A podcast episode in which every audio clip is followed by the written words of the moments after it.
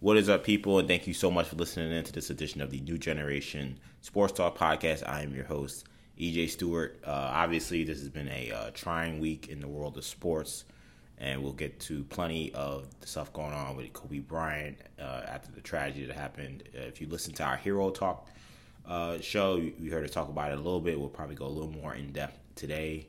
Um, for our first time on the sports talk, speaking about the tragedy and just what our, our thoughts and just uh, just the, the impact that Kobe left on us as individuals. So that should be uh, hopefully a cathartic conversation, despite the the, the horrific tragedy of him dying, uh, along with those uh, other families in that in that uh, helicopter, along with his daughter Gigi. Um, we'll also talk uh, football. We have the Super Bowl this week, so um, we got to give you guys a picks and break down that game. We'll also have a discussion on the NBA All Star selections, which just came out a couple hours ago. So it'll be a fresh conversation. Should be really fun. And of course, we'll have Who's Claims, Who's Trash, Kendall's Core at the end. Should be a great show. Joining me is my co host, Kendall. Kendall, what is up, man? Yeah, man, this has been a uh, an interest. I, I, won't even say interesting. It's been a, a, a, tragic week in the world of sports, um, leading right up into the Super Bowl, which is obviously uh, like you know the the pinnacle of American sport in terms of uh, at least you know in the new age. Originally it was the World Series, but the Super Bowl has kind of surpassed it as the pinnacle of American sport. Uh, and to have what happened obviously out in California this weekend uh, with Kobe Bryant, um, such a such a, a stark contrast and um, you know, it's it's it's it's it's still hard to even fathom. You know, obviously what happened. We'll we'll discuss that more in detail, but um, obviously we have that. Plus we have again, like you said, the Super Bowl, which is uh, massive, massive, massive, massive thing. You know, this is a game that we've been looking forward to for two weeks. You know, this uh, San Fran Kansas City matchup is one that I think people have certainly uh, circled as some of the more anticipated Super Bowls. Um, you know, in recent memory, I think because of the matchup of uh, Mahomes versus uh, the San Fran team that's played so so great in this postseason. Mm-hmm. Um, I think that's something that people are obviously looking forward to. Um, and then I, I have some very interesting takes on the uh, on the All Star game, which uh, you know we'll get to that. You know the uh, the the Laugh Olympics that were the All Star game reserve picks. Wow, the Laugh Olympics, Kendall. what a reference. He said the, he said the All Star selection was a clown show. absolutely, man. that should be so. Uh, what's been a difficult week? Hopefully, that'll be a, a, a fun conversation to have because I, I, actually don't think they did that bad, but we'll we'll discuss it. Um, but let's get back to um, uh, this, the top of the show, which of course is uh, Kobe Bryant's passing. So by now you've heard, but we'll recap just quick quickly here. Um, obviously, Kobe Bryant, along with his 13 year old daughter Gianna, were on a helicopter with seven other people that crashed in the uh, in the in the Los Angeles area. They were apparently on their way to the Mamba Academy in Thousand Oaks, where they were going to have some kind of basketball game or basketball practice. I've heard different things. Um, and, and and of course they did not make it. Apparently it was a heavy fog situation and and fa- fairly dangerous uh, conditions to be flying in. And, and unfortunately they, they hit a mountain and, and and they and they all perished. All nine people, uh, junior college baseball coach who was a legend in the area also perished. I mean, just a truly um, tragic situation all around. And I spoke about it on Sunday, but for those who didn't hear, I will echo those sentiments and more. You know, I feel like the reason why Kobe Bryant's death has resonated with so many people is just because of regardless of what your grind is, whether it's playing basketball, whether it's uh, you know, you're you're a garbage man or garbage woman, sanitation worker, or you're you know a lawyer, or you know you could be whatever it is. You know, there's very few things in life in this country, really in any country, but especially in this country, that you can you can get by in not doing hard work. And I think for a lot of people, Kobe represented that ideal of the nonstop work ethic, doing whatever they can, whatever it takes to uh, to improve in, in your job status or improve in your life status. And Kobe was that was a testament to that. You know, we, we talk about the Mamba mentality, and it's something that we saw him discuss. We saw it up close and personal. We've seen his or heard about his training regimens and his uh, his, his absolute love and passion and, and almost obsession for the game. I think for a lot of people who who who are passionate about anything they're doing, that that love for that for that for that game, the game of basketball, that drive, that um, determination, it's just something that anyone can relate to. I think it's like someone like me who played basketball throughout my youth, who definitely when I was training, when I was working out, 100% had the idea of that Mamba mentality in my head when I was practicing. You know, I don't think it was called the Mamba mentality yet when I was playing, but we knew him as the Mamba and we knew what it meant to, to work hard because he set that example. And as I've seen someone else say before, and I agree, Kendall, I think what also made him, and you'll, I think you'll speak to it a little bit because we talked about it a little bit off air, but I think what made Kobe also so um, relatable is the idea that in a way similar to Jordan in that you know yes both guys especially Kobe you know were great athletes obviously but we didn't look at them as a superhuman freak uh, athlete, kind of like the way we think of LeBron or someone who, uh, as like you know, someone like Colin Cowherd would say, won the genetic lottery, like Shaq or Kareem, guy, Wilt Chamberlain, guys who were seven foot one, seven foot two. Yeah, Kobe was six foot six, and he was a great athlete, but the way in which he dominated required so much skill, so much footwork, so much artistry. I think people related to that because they felt like they could in the end of the day, anyone, any of us could have been Kobe. Not any of us, all of us are gifted to be six six, but again, but if you were six two and you had Kobe's skill, you'd be in the NBA. Like that's how right. that's how amazing. Right, exactly. Exactly. Kyrie Irving's a great example. Like that's, I think that's his game was so relatable because you can go out in the park, you could play a game like Kobe Bryant. Yeah, Kobe Bryant dunked and stuff, but I mean, Kobe Bryant his prime, we weren't thinking of him as a guy who was dunking on people all the time. He was a guy who was shooting mid range, reverse layups, three point shots. Like that's the kind of game that I think everybody feels like they could have played. And seeing how dominant he was in that brand of basketball, I think also really um, resonated heavily with people. And and the last point I want to make is uh, obviously just when we think about the love he he he appeared to have for his family, and when you hear that his daughter was unfortunately one of the people in that helicopter, it's just heartbreaking.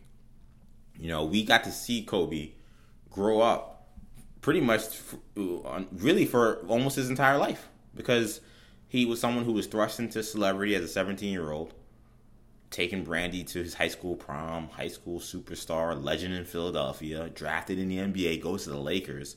He plays 20 years in the NBA, um, retires, stays still in the limelight, whether it be different business ventures, movie ventures. He wins an Oscar.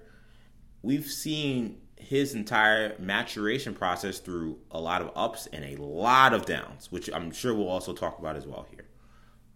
But to see him become a family man and to see the way he was able to share not only his love for the game, but his just love of life with his daughters, with his family, especially when you consider that was an aspect of his life he struggled with mightily early on. Family life, being a family man that's all. That's the part, last part of it that I think really also tugs at people. We've seen him courtside at games with Gigi.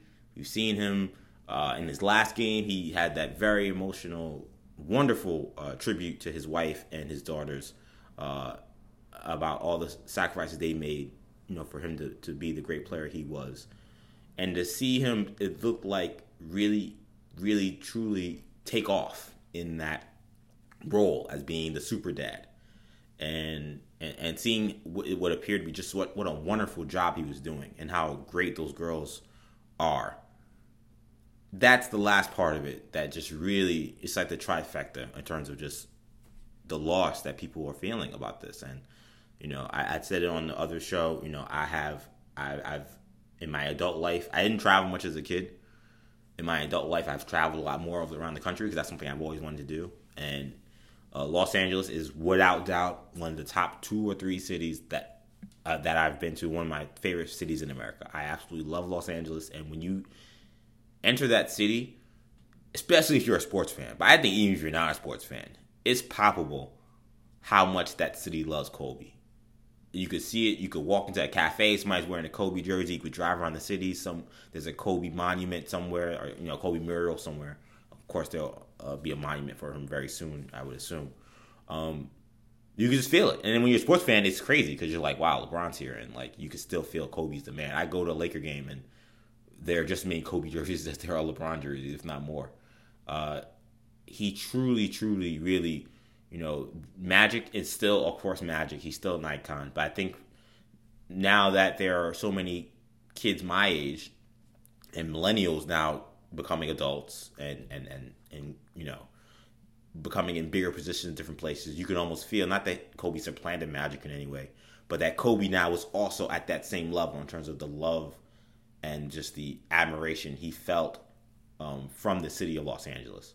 So for me, me loving the city so much and knowing how much Kobe means to that city, that also just is heartbreaking. You see the people. I mean, there's been some awesome man on the street interviews with people talking about what Kobe meant to them as just a person living in Los Angeles.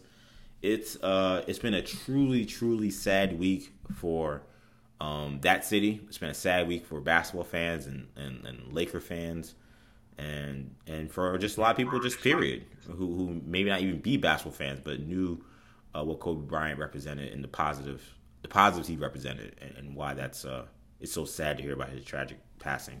Kendall, do you want to say anything about Kobe?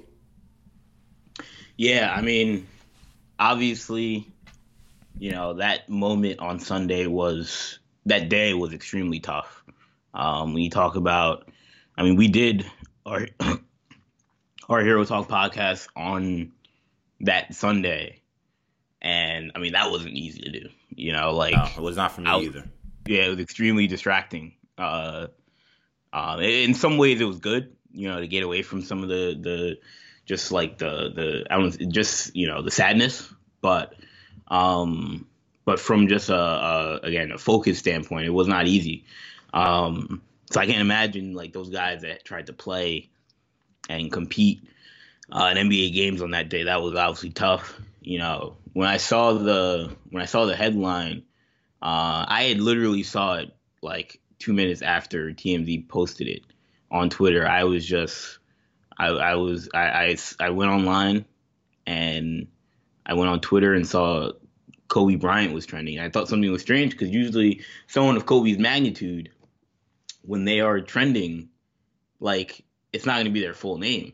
You know, Kobe. If, if Kobe's ever going to be trending, and he it was ironic that obviously he was in the he was in the the the people he was in people's minds because LeBron had just passed him uh, the night before in Philly uh, on the the scoring list, all time scoring list. And so I mean, I thought it was strange that Kobe Bryant is trending and not like just Kobe. And so I click on and see, oh, you know, I'm expecting to see a highlight video or you know, something, you know, some sort of meme or some joke, and I see the TMZ article and people talking about R.I.P. Kobe and stuff, and I'm like, what? And it was all so fresh. Like there was nothing, it was nothing confirmed. It was only the TMZ and people asking, is this real? What? Helicopter crash, you know, and then the people were linking the original uh, L.A.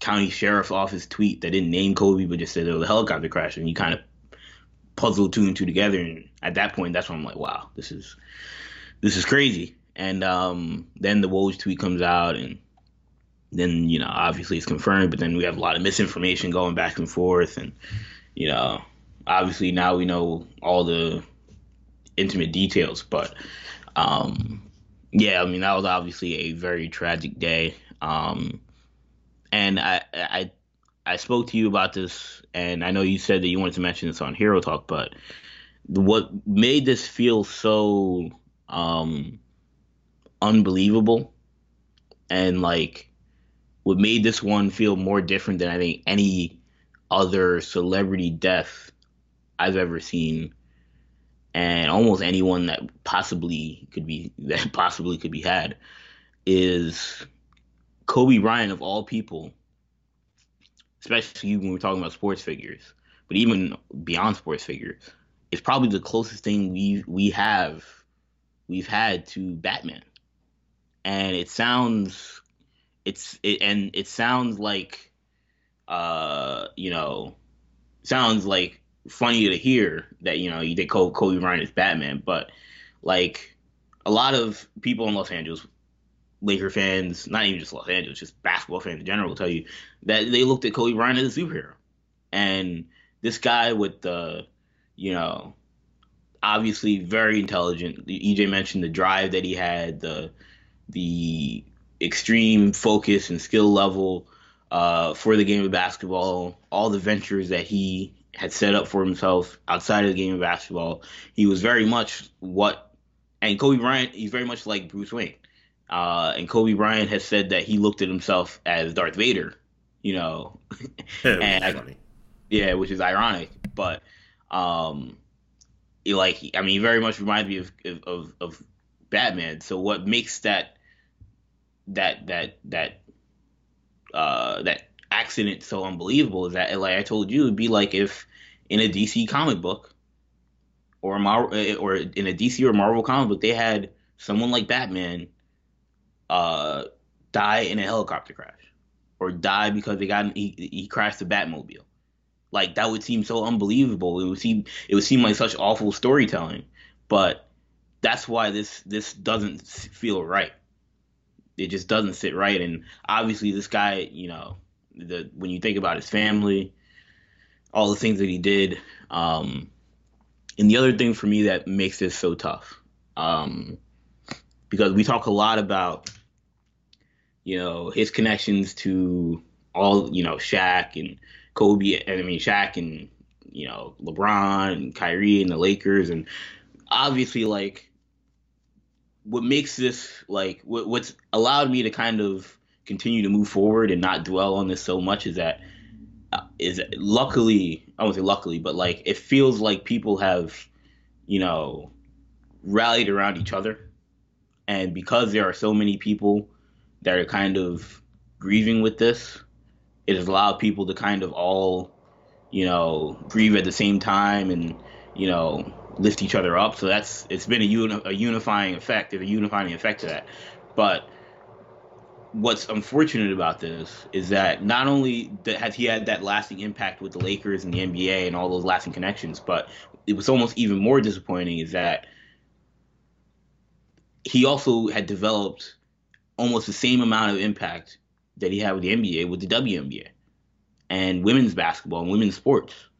And like obviously you mentioned you know him coaching his daughter and their basketball team and uh, all the things that he did with her, taking her to NBA games, taking her to WNBA games, developing relationships with all the best d- women's basketball players, whether it be uh, Candace Parker, uh, whether it be uh, the UConn women's basketball team, whether it be the uh, you know Sabrina Ionescu at Oregon, just all the like Kobe and his and his daughter Gigi had become icons within the women's basketball community, and they were kind of looked at as two people that were going to literally change the landscape of, of women's basketball and potentially women's sports.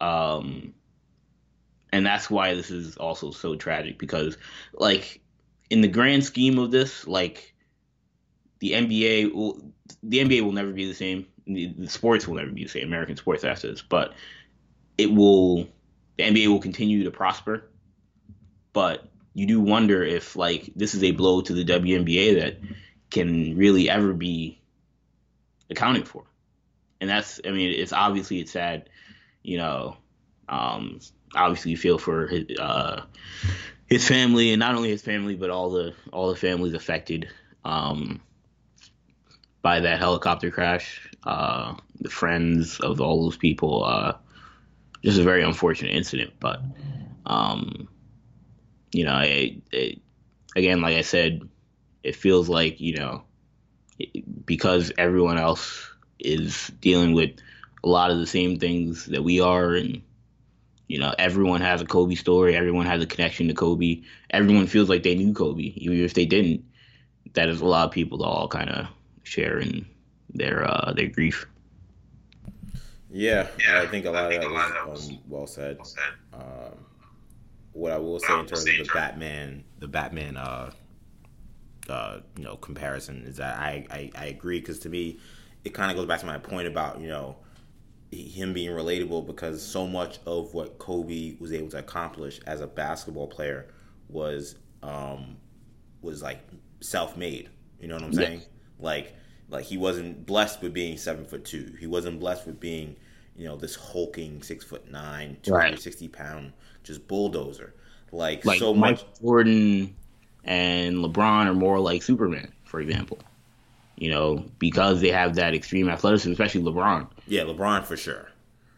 You know, but you know, Kobe is more in the akin to Batman. It's like like Batman had to teach himself how to you know all different kinds of martial arts and being an escape artist and trapeze work and like you know what I'm saying? Like in acrobatics like you know like Batman taught himself all those things.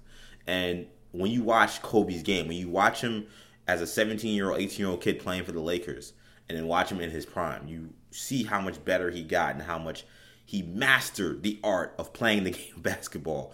That's to me always why that comparison and then also the, the, the way his mind works. I mean he was uh he was in many ways stubborn to a fault. And and he did things in ways that always wasn't beneficial not only to himself but to his team. Very similar to batman. I mean uh, their brain types are wildly similar and just the way they kind of came up are, are, to me are wildly similar. So that's i do agree with that sentiment. And again i wanted to mention and, it on hero talk.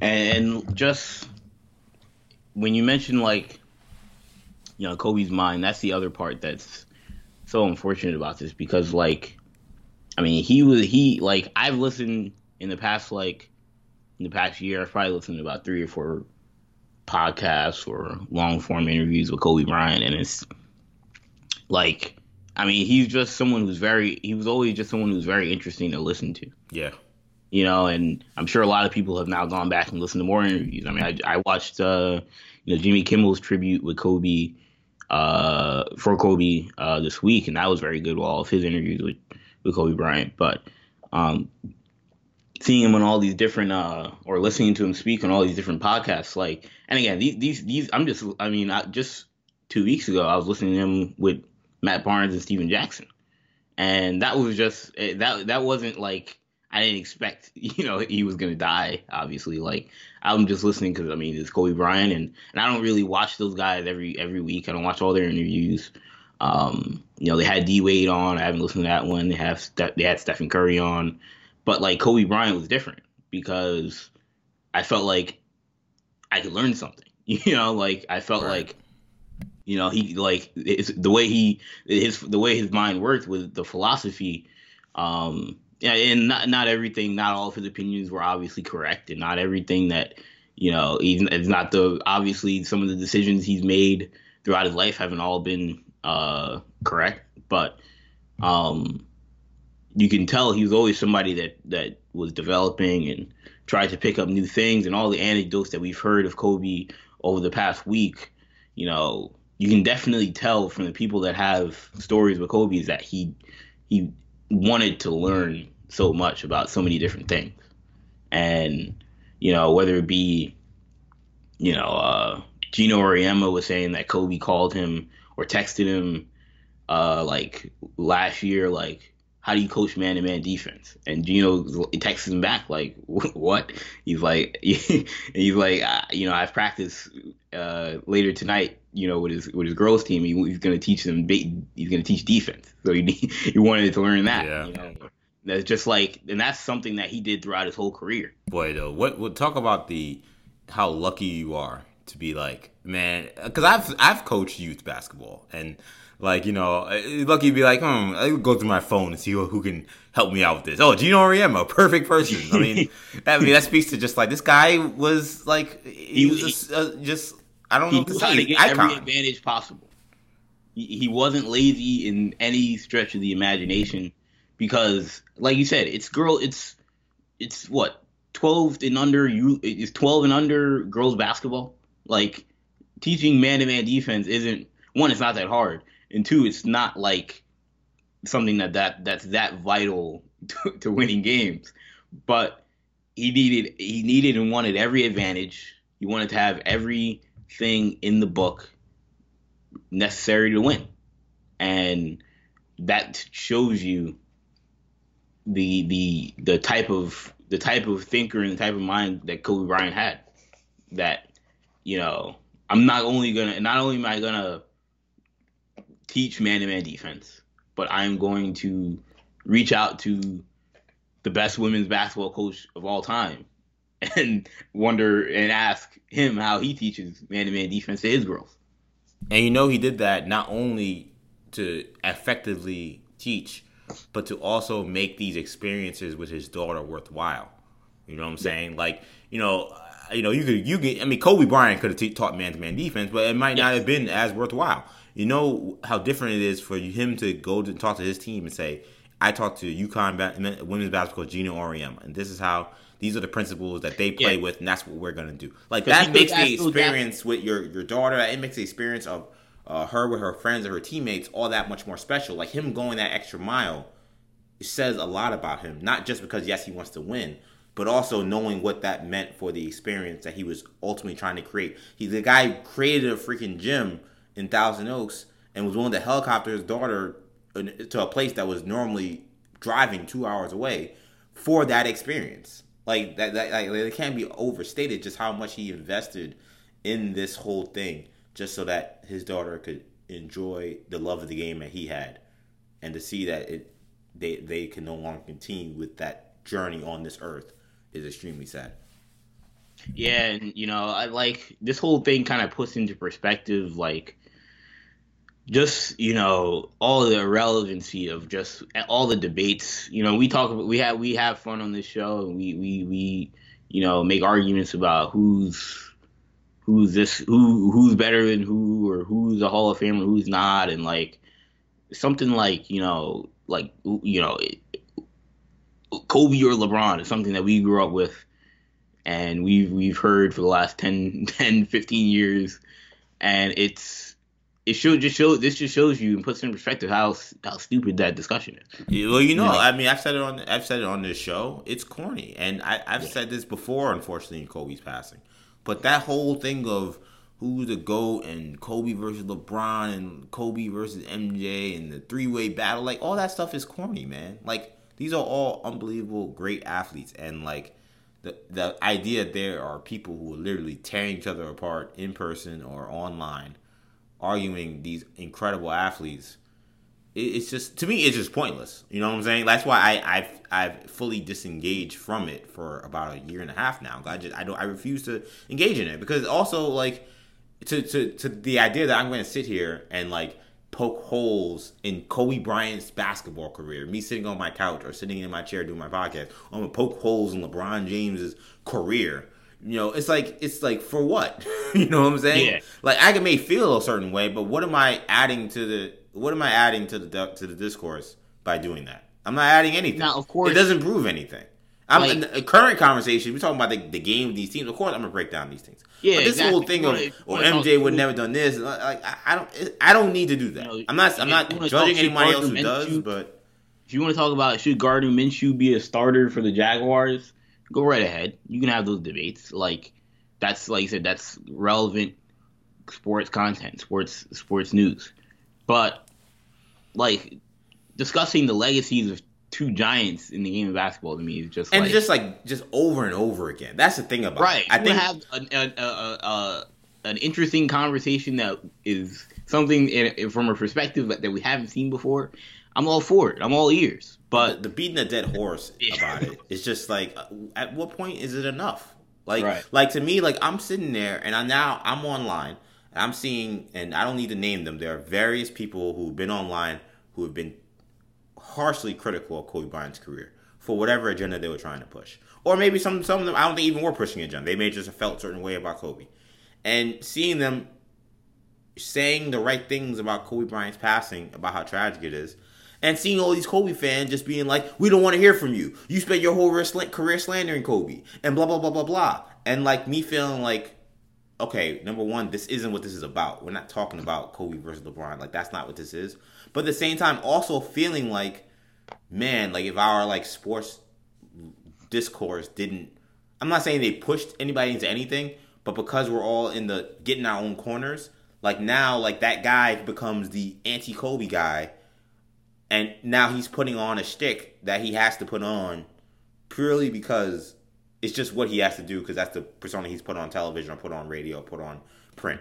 He feels like his back's against the wall. Right, you know? and now there's a real human tragedy, and he has, and that person, it could be a she too, anybody. They they have a real human response, and like the supporters of that those people don't even want to hear from them, and they they attack them, they abuse them online, and that to me, it just I think about like just where our sports discourse is. You know, I I talked to you off air, Kendall. I, I feel like the discourse of our country has just hit such a monumental low that I have taken it, you know, personally in my own personal life, taken upon myself to to tone down rhetoric, to be smart about how I'm talking about anything anymore. Just because the way you talk to people, I think the way we're talking to each other as a country is just so messed up that like to me that was also really sad is that you know during this terrible time of grieving you have people who write sports for a living or talk about sports for a living trying to pay their respects to a legend and look rightfully so some of these people said some messed up stuff about kobe bryant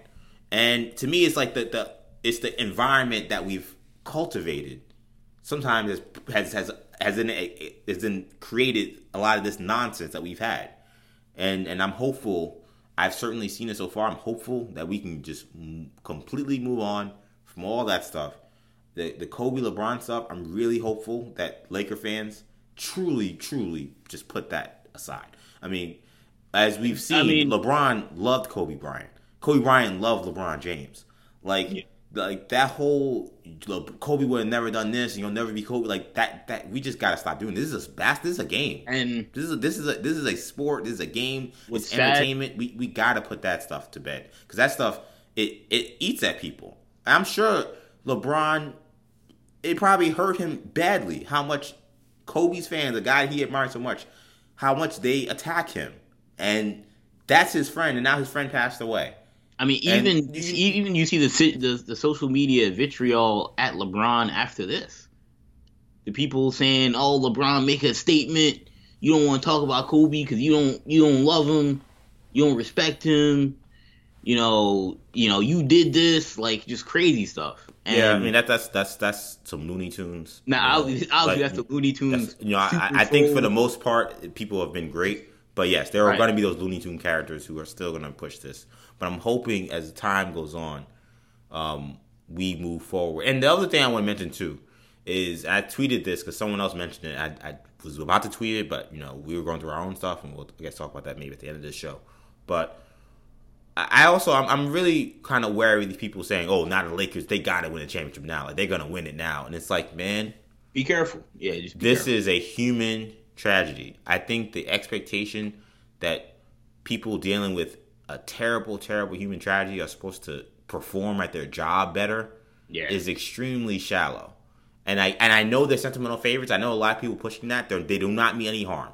So I'm no way trying to. And they're grieving too in saying that in a lot of these instances. So I, I understand it all, but I just want people to be very careful because there are people in that Laker organization, that Laker locker room, um, that coaching staff that knew Kobe Bryant extremely well, way better than any of us will ever know him who are friends with him, who consider him family, and the idea that now they're gonna there there's an expectation that they will perform better because he died is just it is just again the only word I could think of is extremely shallow, and we just gotta be careful. To, to me, we just gotta wrap our arms around the Lakers as a team and an organization. I hope they can get through this. This is a a terribly terribly dark day for them right now, and I just now, been seeing that circulating, and I'm it's just it, it bothers me because I'm like I, I don't there's no to me if they didn't win another game, there should be I wouldn't I would understand. You right. know, like this like this people have died. This is a sport. This is a game. This is a kid's game. Let's keep please put that in perspective when we're talking about what the Lakers are gonna do. That's irrelevant. We just lost yeah, a basketball I don't titan. What LeBron posted. I, I, you know, people saying, "Oh, LeBron said he's going to continue his legacy. This means he's going to average 50." You know, like I, I mean, I, I, I think in the spirit, like I think LeBron will try. I'm sure. Look, these guys are all going to try their These best. guys are all going to try. of course. But that that added pressure that people Yeah. are starting to heap on them now, just cut it. We do. They do Yeah. not need that. That is not. This is not the time for that. Like, and we've seen a lot of guys have elevated performances since Kobe's passing. You know, Oh, for I'm sure. that Yeah. had a lot to do with it. Um, some And, I'm, I'm telling you, I'm sure there's some guys that played awful because of Kobe's passing. Yeah, we're ne- we're never going to talk about those guys. yeah, some guys, you know, like Kyrie played. I thought he played very well last night against Detroit. But I mean, he only had 20 points, and like that's not to say like he played bad, but you know, people may have expected him to go out and get 60. People, oh, Kyrie's getting 81 tonight. See, He didn't, but there's nothing wrong with it. it's a lack of understanding about again dealing with human tragedy. And, and again, I, I repeat that by saying none of these people mean any harm. They're, they're, they're, this is in support. They're rooting for these guys. I'm rooting for these guys, rooting for every one of them, including Kyrie Irving, who's a Brooklyn Net, because I know how much Kyrie. Yeah, same. You know, uh, I, how you know close how Kyrie, and yeah, and he was a Boston Celtic who left you guys. So if there's me and Ken on the show saying I'm hoping Kyrie Irving can finish this year strong, tells you a lot. But that's because at the end of the day, man, again, this is a game, and Yeah. and we love it. We talk about it passionately. I'm, I don't no ways want to want to make it seem insignificant. But when you're talking about human death, and you're talking about a guy who who gave so much to this game, and he passed away in such a tragic way, I, I'm telling you, I, I really hope it's a watershed moment for how we talk about uh, you know, his whole thing. So what what do you expect? Do you expect anything from the league going forward? Like, is there anything? Are there any Something other? will happen. Um, the logo is, is I think the logo to me is the easiest thing. I think it doesn't sound like they're going to change the logo. The NBA. I don't get it. The The logo, NBA won't the- even acknowledge the Jerry West for the logo. So they're saying, oh, there are too many people. You know that to put one person on the logo would be. You but so know, one person's on the logo now. that's the thing. But that's what people were saying. But like the NBA is like, how do you know who it is? I mean, come on, that's just to me stupid. And Yeah. and I'm I'm hopeful. Like to me, I like that's kind of insulting to be honest. Because like again, is. this it, we're talking about real human tragedy, and you're playing games. Stop. Yeah. We know who's who the logo is. so Yeah. to me, that would be the easiest thing. I've heard of people do the twenty, you know, retire twenty four, retire eight, all across the league.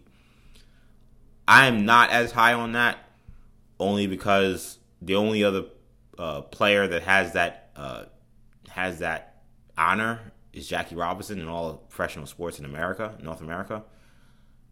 I guess right. I don't know if they've done that for. They didn't do it with Wayne Gretzky, right?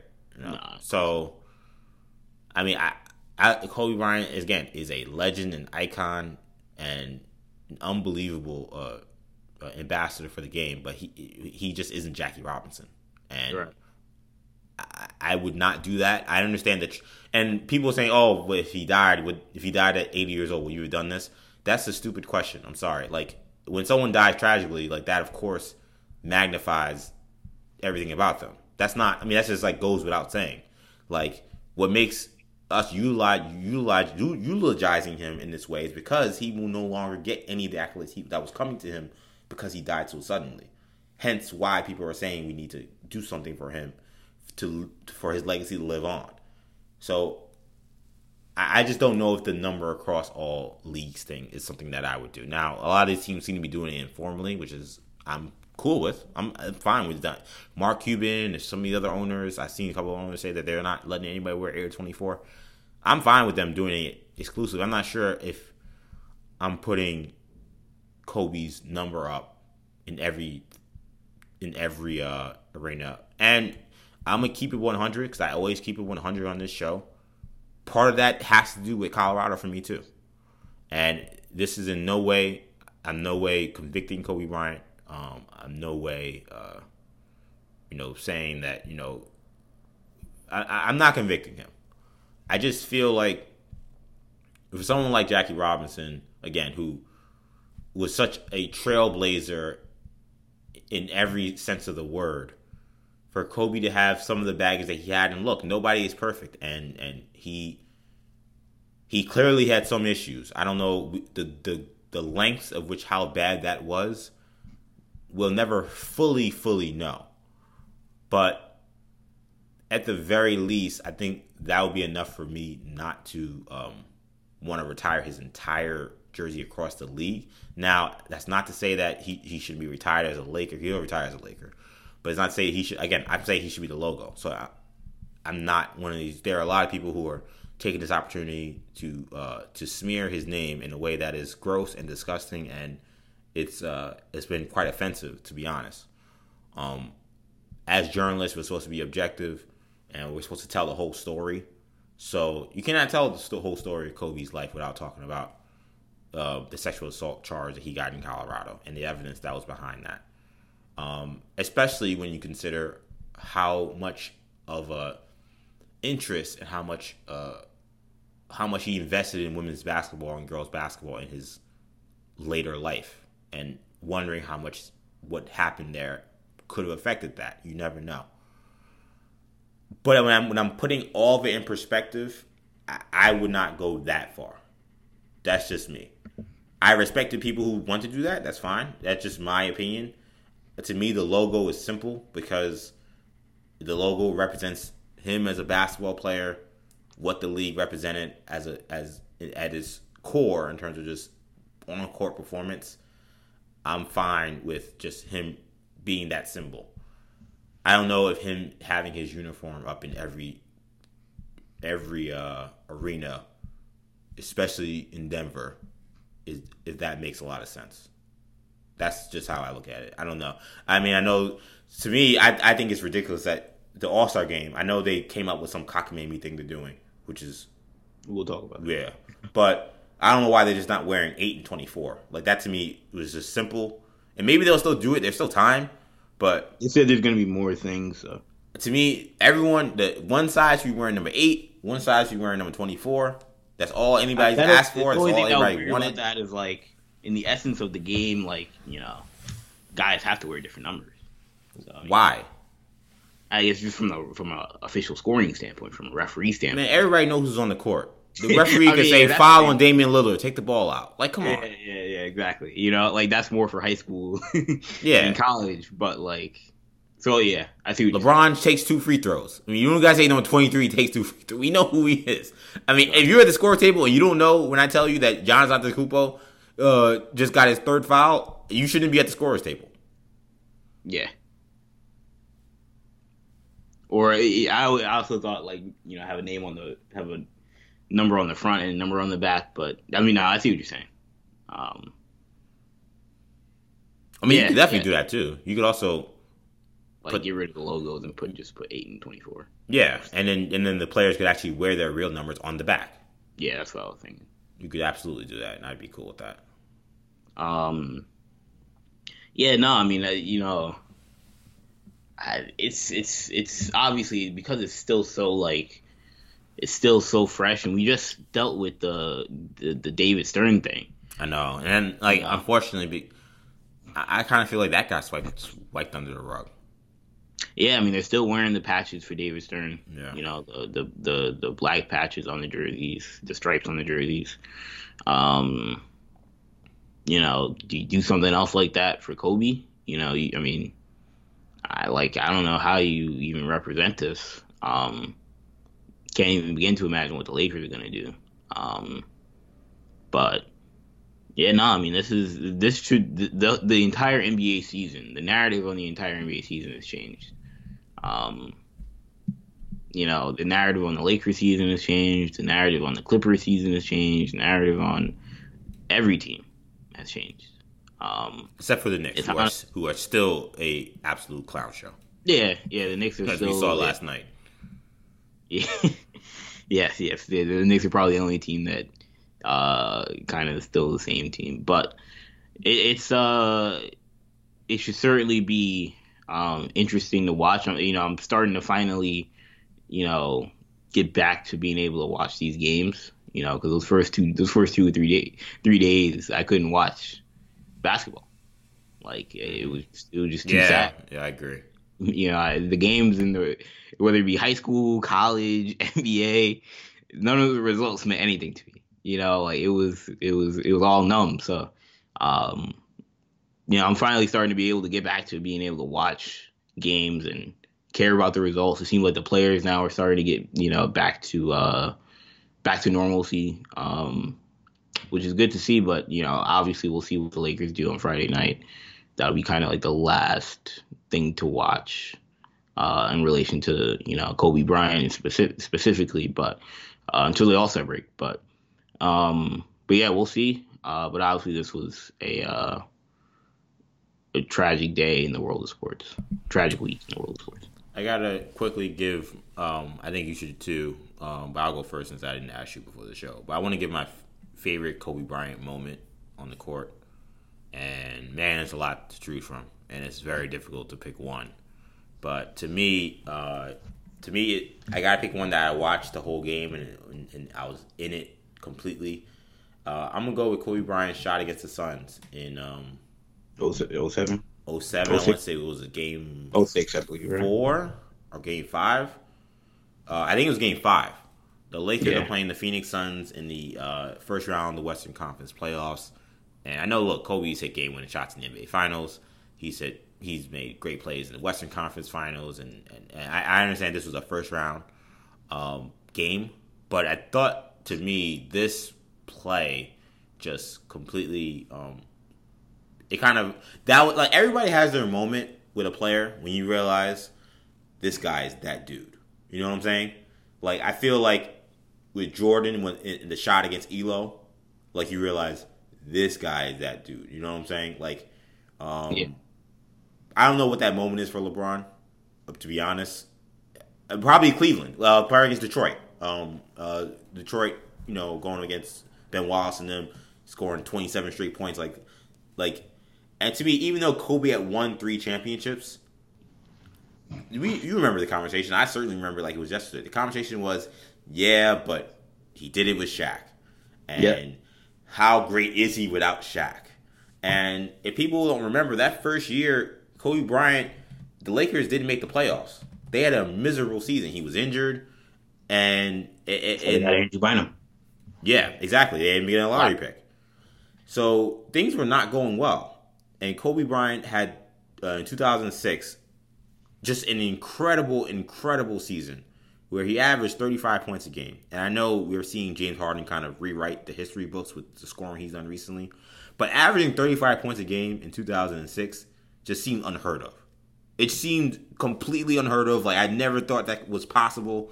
And he was playing with a team that was so uh so lacking in talent. I was gonna say bad, but yeah, that's I mean, that's putting it nicer. Smush Parker started 82 games at point guard. Chris Mihm 82. started 56 games at center. Okay. Kwame Brown started 49 the games. NBA, the NBA 2K6 Lakers, man. I mean, this team. I watched. Yo, I had to take a picture because because the 81 point game came on. 81 point game came on, and I had to take a picture of the starting line because it was Kobe and Smush in the backcourt. It was Lamar Odom, Kwame, and Chris Mihm. And I'm like, first of all, the idea of playing Chris Mihm and Kwame, Kwame Brown in the front court together. Yo, if is- you try to do that in 2020, yeah, you're losing by 30 every night. you're guaranteeing a 20 point loss. Like that's like abs- that's absurd. And and Like, it- where's scoring coming from? You got Smush Parker at point, and, Kobe- those two teams in the yeah, man, Kobe averaged 35. That's what I'm trying- he 81 in that game. But this season was remarkable because the Western Conference, as it always is, but just like that season as well, complete gauntlet. And you're seeing Kobe put up these incredible numbers. And that this first round matchup against the Phoenix Suns, a Suns team that was uh, one of the best teams in the league. This is Mike D'Antoni. Uh, you know, you know, seven seconds or less. They won 54 Nah, games. People thought that the, the the Lakers would probably get swept, and not only were the Lakers able to uh, steal a game in uh, over in Phoenix, but then they were able to win Game Three, and then in a must-win Game Four for what we thought was a must-win Game Four for Phoenix, Kobe uh, did the remarkable in hitting a game-winning shot um, off of a off of a jump ball. It was like it was, or it was a steal. I don't even remember what happened. It was It was off the tip. it was a tip, It and was, it, it was a jump ball, and then they, And- they had tip at half court. yeah, They tip it, and he gets it. and Kobe goes right to his spot and just drills a jumper to win the game.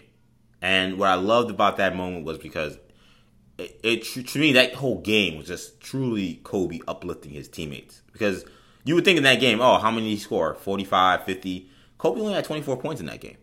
Um, and yes, he did have seven turnovers, but he had eight assists and he shot nine for 14. Because again, they were triple teaming him pretty much every time he touched the ball, and and he also had five fouls. We had to stay out of foul trouble in that game as well. But I remember just watching this game, being like, "How the hell the Lakers still beating this team? Like it, it made no sense. The Suns were loaded. I know they didn't have Amar'e Stoudemire, but they still had Shawn Marion. They still had Boris Diaw. They still had Steve Nash, and they were an offensive juggernaut. And the idea that Kobe was just single handedly carrying these guys and making his other teammates better, I felt like, wow, this guy truly arrived. And he had reached a level that he hadn't reached yet.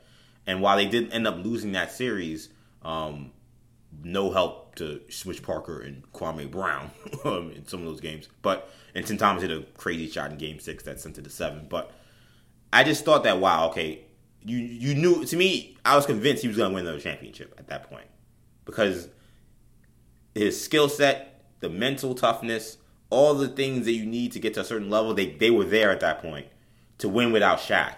He just didn't have the team anymore. But the, just to me, that's the moment where I thought, wow, you know what, this guy is. I knew he was one of the greatest, but man, this guy is is is on an iconic level, and that to me will always remain my favorite Kobe Bryant moment. I watched the whole game. I was glued because I rooted for Lakers so bad because I hated the Suns because Steve Nash used to be on the Mavericks. I rooted for the Mavericks, and he left to go to Phoenix. To, Cuban kind of kicked him out the door, but nonetheless, I still was salty about that. I did not want to see Phoenix advance, so I rooted so hard for the Lakers, and Kobe was just killing it the whole season. So you couldn't help but root for Kobe. And when you get that shot, I'm like, yo, this guy, this guy is the guy. Like, like how? How is this? How are they up three one against this team? Um, so that's my favorite Kobe Bryant moment. Do you have one? I know you have oh, some yeah, painful ones as a Celtic the, fan, but I'm the, I'm the, the, the best is the 08 Celtics, you know, getting the ring over. No, um, yeah, re- relax. uh, by the way, by the way, Smush Parker in that series in that game I talked about shot two for twelve. Just let you know how much help he was getting at that time. But anyway, go ahead. There you go. um, yeah, there's a lot to pick from.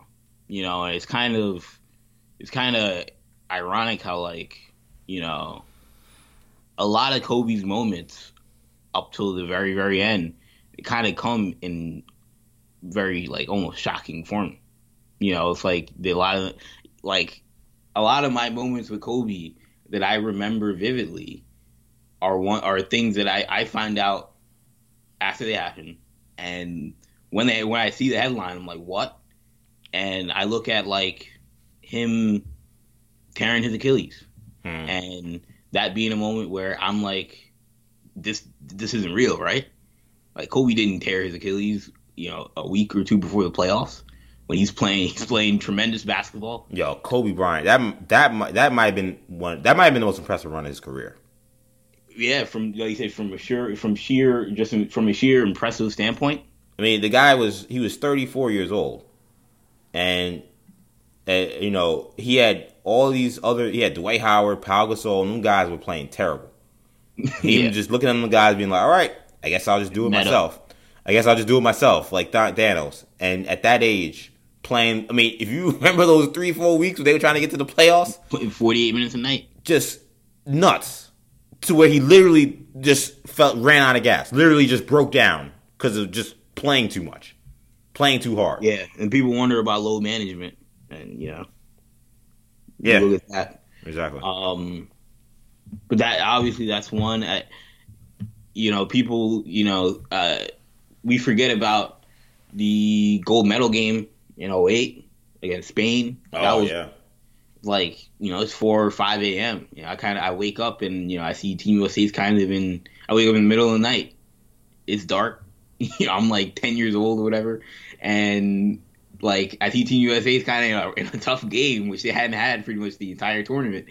Um, and Kobe Kobe takes out Spain almost single handedly. Um, but the one for me that's kind of that's the one that's like was the biggest OMG moment of Kobe's career for me. Uh, obviously, the game seven against Boston was was uh was certainly interesting. You know, I think that that probably the biggest OG moment in Ron Artest's career outside of the Malice of the Palace than it was uh, for Kobe. But uh, for me, is it's it was waking up the morning after his last game Mm. and finding out he had 60 points. Yeah, yeah. having not watched it because I said to myself, why would I want to watch this? Like, you know, I'm not a Celtics fan. I mean, I'm a Celtics fan. I'm not a Laker fan. I was not a Kobe fan at all. Um, and now, mind you, I've learned I learned very much to appreciate Kobe much more post his career than during. Um, but I'm not a Kobe fan at all. Uh, in fact, didn't really like the guy that much because of the fact that they beat us in the 2010 finals, and I felt like we should have had that ring. That ring. So there was obviously still some animosity towards Kobe throughout, you know, at the end of his career. Yeah. But, um, so I'm like, I don't have to watch this. Plus, he was playing pretty bad basketball that entire season. So like, I'm like, what am I? Am I gonna really just watch Kobe score, you know, 14 points in an inefficient game? And you know, I don't really care much for. I could watch his thing on YouTube. I could watch his speech on YouTube. You know, it's like 1 a.m. I probably have school the next day, and I wake up and I see Kobe Bryant had 60. You go to ESPN.com.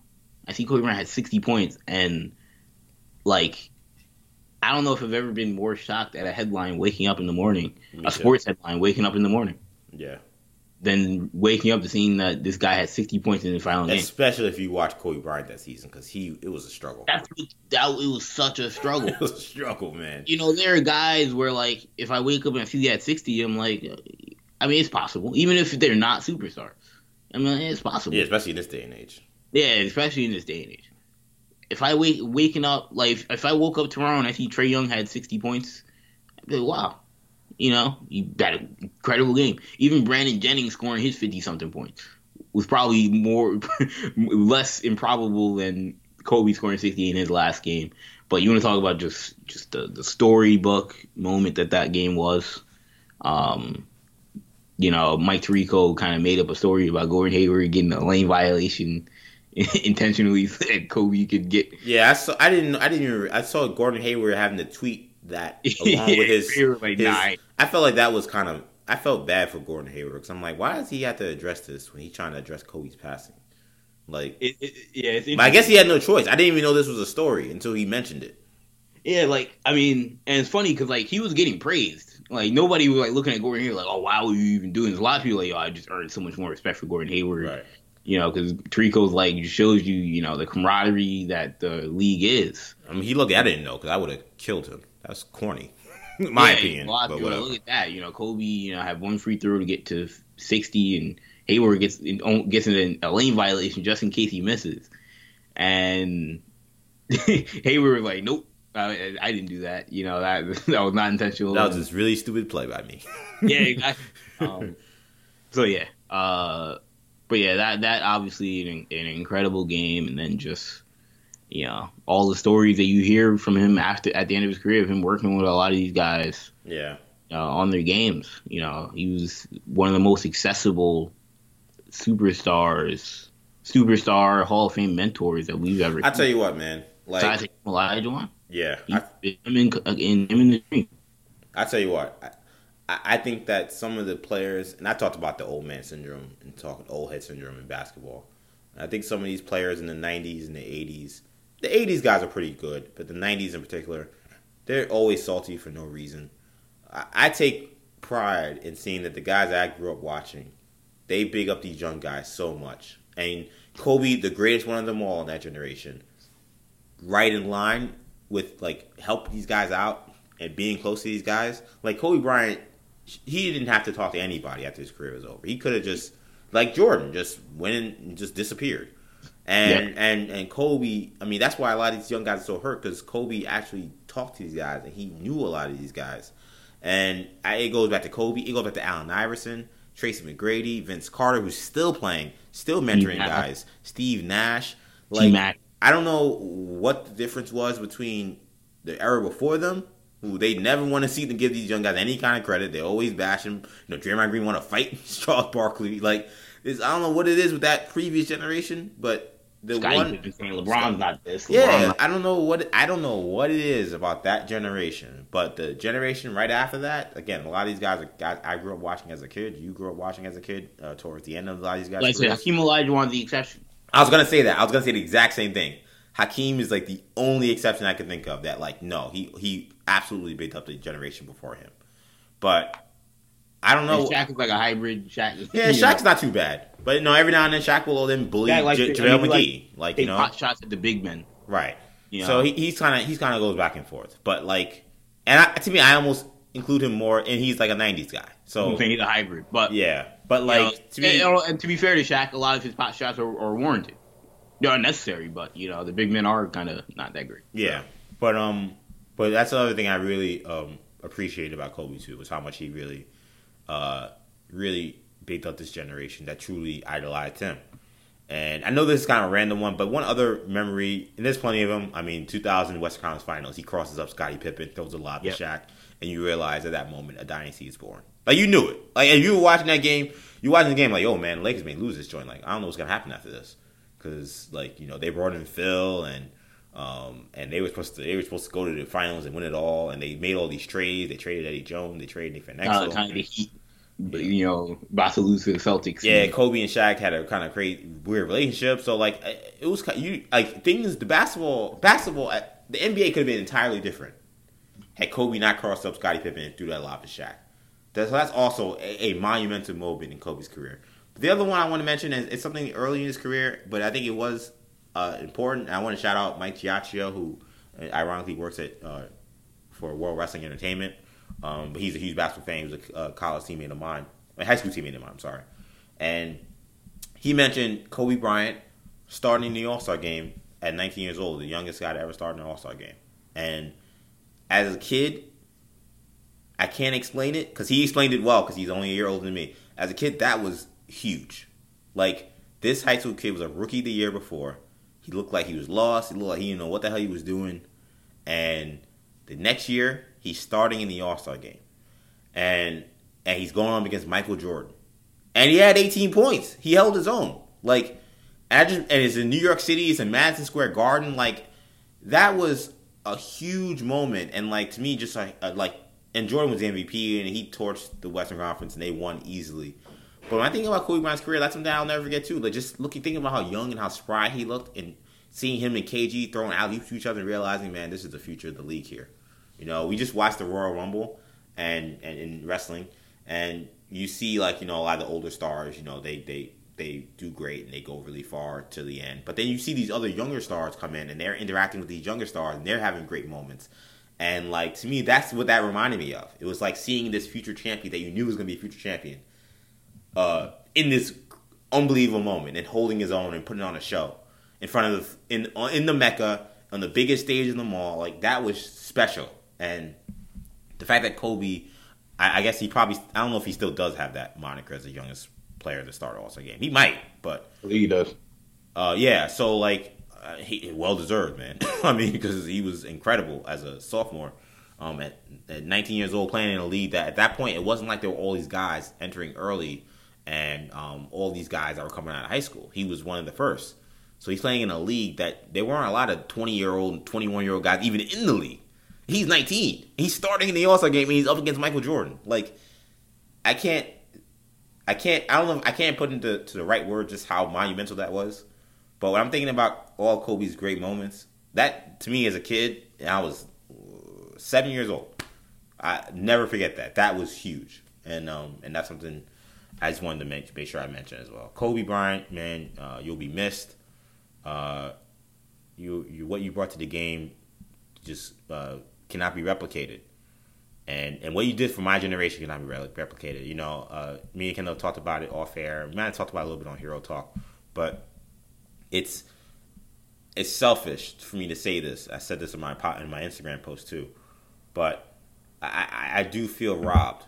I feel robbed because you know one of the things you know me and you we're both basketball historians, and I love hearing Isaiah talk about something from the '80s and and even his, and even though he was a terrible GM for the Knicks, hearing him talk about the guys now, like it's still an interesting, interesting perspective. Hearing from Kareem Abdul-Jabbar, hearing from Jerry West, we he had some heartbreaking comments uh, on TNT this week. Hearing Yeah. from Bill Russell, like I just love hearing the old stories about the game, and then some of those guys every- relating only- those old stories to the stuff today, and the idea that I'd never in my wildest dreams could have imagined that Kobe wouldn't be one of those guys telling, shaping our conversations about the game, um, telling stories about the game from when from his years, and the idea that not only is he not one of the guys, but he would have been the guy for our generation. That's what's also so heartbreaking. Like, Yeah. if there's any person that needs to talk about his generation of the NBA, it's Kobe Bryant. And Yeah. the idea that not only is he not just a guy, he's the guy, and now he's gone, and we'll never get that perspective moving forward. As a, just a basketball nerd, man, that's just it's it, it, it, Yeah. it's a it's Yeah. a knife to the heart. and you feel less for even our generation because at least we I like I, we know what I- happened. yeah. we know Kobe like we know we don't know how he would feel about everything but like we've listened to Kobe speak about basketball for so many years now. Yeah, but like the the future generation won't get to experience that. Because like you said we get to like I get to retroactively listen to a lot of these guys talk about basketball. You know the only guy for me that I haven't been able to see that's a that's a, a titan in the game is Wilt Wilt Chamberlain Chamberlain, right? you know he's the one guy who hasn't been around. And you know like Kobe and for a lot of people now growing up is going to be like Wilt Chamberlain I know you know that's and that, where he only he only lives on in his uh in his numbers and his records and you know his highlight interviews. highlight clips. yeah, highlight clips and interviews. Yeah, it's it's so sad. And um, again, our You, you condolences. feel for the yeah, you feel for the family. You know, you feel for his you know his oldest daughter. yeah, Um, you know, I mean, she lost her her younger sister. You know, yeah. I mean, I you feel for the the two young daughters who. You know they don't really like babies. that much. Yeah. yeah. you know now they're growing up. I mean, it's it's it's, it's a tragedy in all manners of life. Yeah, man. Shout out to um, the Bryant family. Um, our biggest condolences to Vanessa, to Kobe's parents, to his sisters, to his kids, um, to his friends.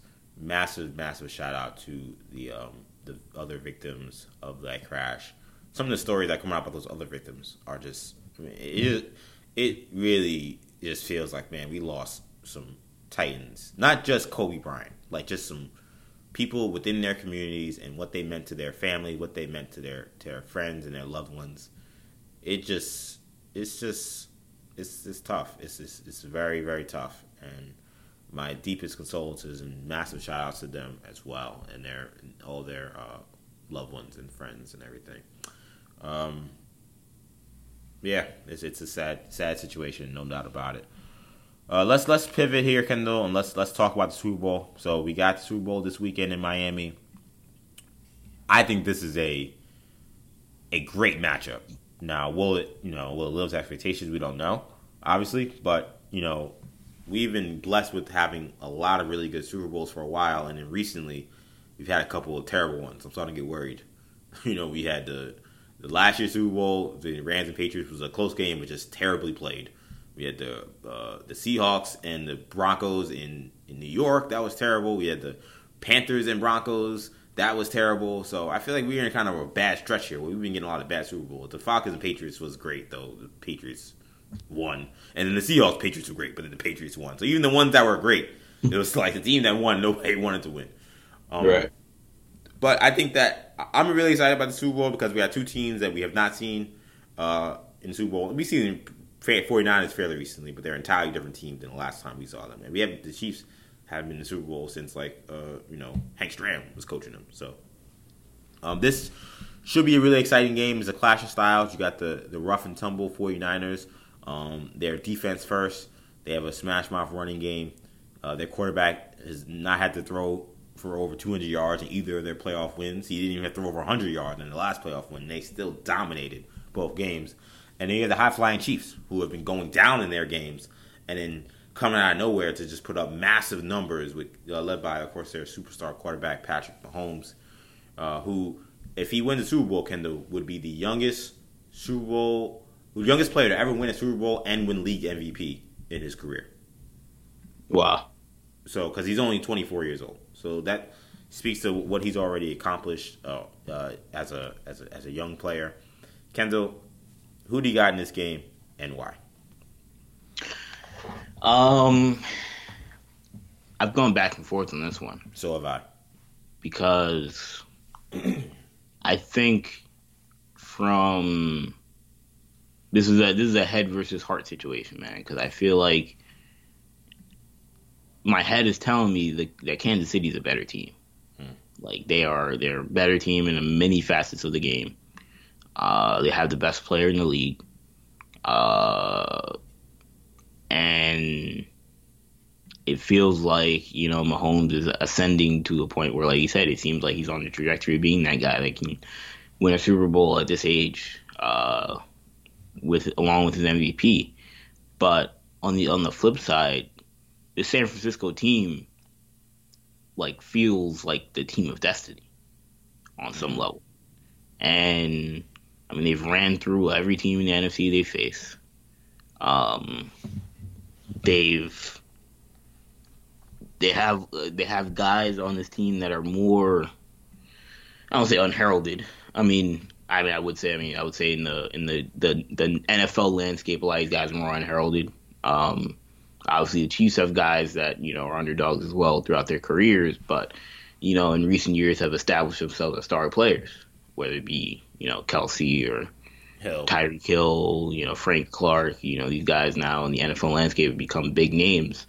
You know the the the 49ers are doing with guys that aren't huge names.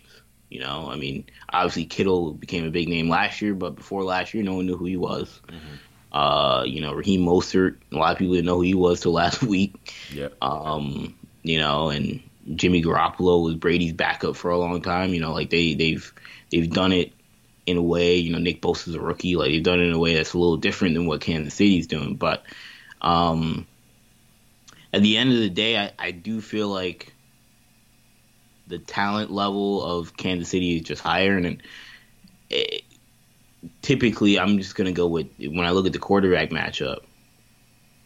I just trust Patrick Mahomes infinitely more than I trust Jimmy Garoppolo hmm. because I, I, it's it's hard to win a Super Bowl without throwing the football, and to beat this Kansas City team, you're gonna. Yeah, I can't imagine they're holding Kansas City under 35.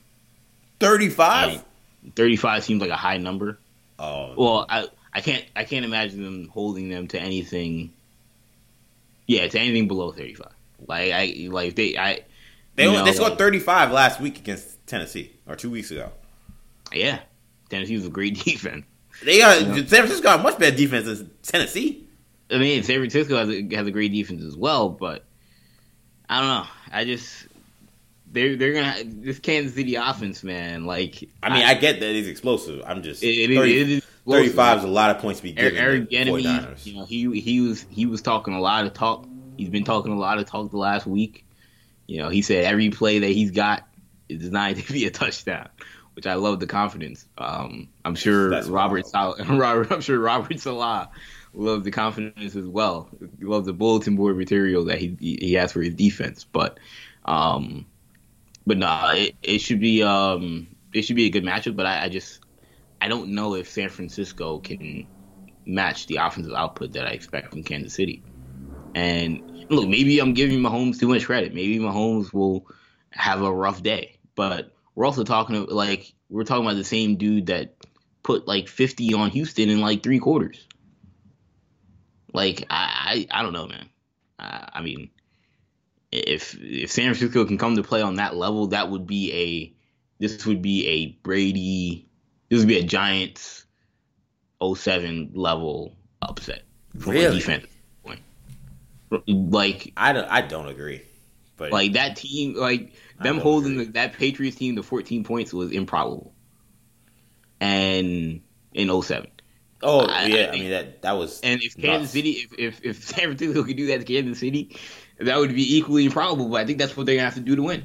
But I've seen Oakland handle Kansas City's offense fairly well. in know, Mexico, man, been roll- yeah, man, we know what happens in Mexico. You know, things are a little funny over there. You know, the air the air is a little different. Um, I said it was Oakland, but I think it, it, might it might have been Denver. I think someone played them in in, in, in uh, someone played them. It was a Charger. That's who it was. I said uh, team that used to play in Los Angeles. Uh, the Chargers held them to only 24 points. And to be fair, the Chargers also have a good defense. Um, yeah, I think you're giving. I think you're giving way too much credit to this Chiefs offense. It's it's very good. All right, man. It's so very. They two. It's no. It's it's obviously very explosive. But I here's what I say. I'll take that back. I'm not saying you're giving them too much credit. I think you're totally disrespecting the 49ers defense. Totally. Like you're talking about a defensive front with Nick Bosa, DeForest Buckner, and Eric and Arik uh, Armstead and Dee Ford. Dee Ford, yeah. And to me, this game is very simple. If the Chiefs protect Mahomes, I think they win this game. I can't. I, I, how much I don't know. That's really going to depend on if if the 49ers can, can sustain drives. And the Chiefs' defense is kind of, kind of like you don't know what to expect from them. Sometimes they look really solid. Other times they, they can't stop a nosebleed. To Bart Bart to the to quote Bart Scott. Um, but I haven't seen anyone block the 49ers all year. That's why I'm surprised that you have so much confidence that Chiefs will be able to. Because it's not like the Chiefs' offense hasn't also had problems at times protecting Mahomes. They have this year. Now they've played great recently. They've been on a great run and they've been dominant in recent weeks. But they still haven't seen a front like uh, the 49ers have. Um, this is tough for me. I'm I'm I'm gonna I'm gonna say that I'm gonna say the Chiefs win a close game. But this is gonna be a, I think this is gonna end up being like a bare knuckle brawl, and you would think that that game would favor the 49ers. But I think in a game where it's gonna be one or two plays makes a difference, I'm gonna say Mahomes makes one or two more plays more than Garoppolo because he's better than Garoppolo, and that's the difference. But I'm not giving the four. I'm not giving the Chiefs 35 points in this game. That I I'm, I feel confident about. Anything above 28, I'd feel very wary of going over. I think that the 49ers will will cause some issues in protection for the Chiefs. I think the problem with the Chiefs offense is they just it requires you as defense to be perfect the entire game. And if the 49ers had an offense that I thought would like just completely manhandle the Chiefs defense, I would say the Chiefs I would say the 49ers are going to win cuz I, I do think that um, the the 49ers had some success. But rather on defense. But I just feel like the, the Chiefs have some playmakers on defense. I think they're going to make Garoppolo maybe turn it over once. I see them forcing a fumble. I think to me the guy to watch on defense for the Chiefs is going to be Tyrann Mathieu. That guy is playing some uh, lights out ball in the postseason, and I expect him to have a big game. I expect him to make a play at some point in this game. I also expect uh, Frank Clark to make a big play in this game at some point. Those are the two guys that I think will be X factors defensively. I think there will be a big reason why the Chiefs end up winning this game. I think Mahomes he may hit Tyreek Hill for one play where maybe 49ers get their signals crossed, and that might end up being the difference. I don't think this is going to be a high scoring game. I think this is like a like a 27-24 type game. I, I, think this, and it could be even lower than that, but that's being conservative with like saying, okay, I'll give the Chiefs 27. I don't think that, I think that the 49ers are going to be in their grill all game. I think it's going to be a great game, though. I really feel like this is going to be um, a nip and tuck you know, duke it out kind of football game. I'm excited to see it, but I, am surprised that you just have that little confidence in the 49ers front. Because, I mean, just every time I'm saying, okay, well, like the only offense I've seen really take them apart was New Orleans. And New Orleans gets the ball out so quick. That's just not the that's not the Chiefs offense. The Chiefs they want to they want to hold the ball. That's why I think this is a bad matchup for the Chiefs. they were playing as a team if they the 49ers playing against a team that, you know, like the like the like to me the Saints are tailor made for the 49ers because they get the ball out quick, their timing routes, and the the pressure that they can bring on you it's not as effective, especially when a team that doesn't play a lot of man to man. And you have a guy like Thomas who can get open and find the holes in the zone just in his sleep. The, the Chiefs play a different brand of football where they want their quarterback to hold the ball. They're doing five, seven step drops. I think that's a nightmare trying to get do that against this team. Yeah, yeah. Nah, I mean, a lot of it's gonna have to on the on the Chiefs side. Um, when you mention guys like Tyrann Mathieu, you know, I think he's somebody that could end up having a huge impact in this game. Um, you know, he's played excellent in this postseason, and you know, it's it's it's good to see him kind of, you know, you know, obviously had an ACL injury, and you know, he kind of hasn't had the career. He he's been good, but he hasn't had the career that you know he had in college. So it's good to see him really, really pop with Kansas City. Um, but I, expect he's somebody that could that could certainly make plays for that Kansas City defense. Um, and you know, a lot of a lot of attention has been you know had on Richard Sherman for I mean for good reason. He's a, he's a excellent player and you know the face of the defense from a you know from a personality standpoint. You know, he's the biggest he's the biggest name, biggest mouth on the on the team. But um, you know, I like you mentioned that the the biggest thing is going to be that defensive front. Um, getting pressure on Mahomes is going to be vital. Uh, Mahomes can make plays with his legs, but he's not Kyler Murray. He's not, you know, Lamar Jackson. You know, he can he can be contained. So, uh, you keep him in the pocket, force him to make plays, and give him little, give him give him little time. You know, made Aaron Rodgers look human last week. You know, and yeah. that's something that's not easy to do.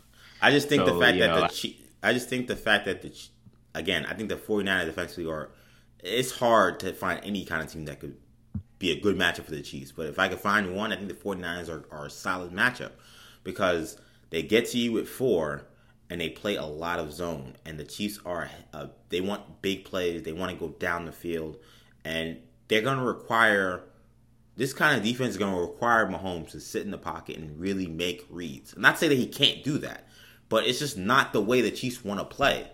And I feel like him having to sit in that pocket and make reads and realize, okay, that first read might not be there because they're sitting in the zone. There isn't anything over the top. What's underneath? And then now, oh my God, Bosa's in my face. Like, I just see that that's what's going to happen.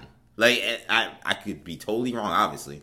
But I think a team, like, they're just tailor made for this team. If I thought the 49ers, if I had more confidence in the 49ers office, I would pick them to win. Um, and it's, it's not a disrespect to Garoppolo and to Kittle uh, and to Mostert, who was incredible last week. He's got to play big now that you know Coleman's been hurt, but I, I just think I would I would like to I would like to see a little bit more of an explosive ability out of the offense as a whole. I, I don't think that your quarterback can throw for less than 200 yards and beat the Chiefs ever. I don't care how much pressure you get on Pat Mahomes.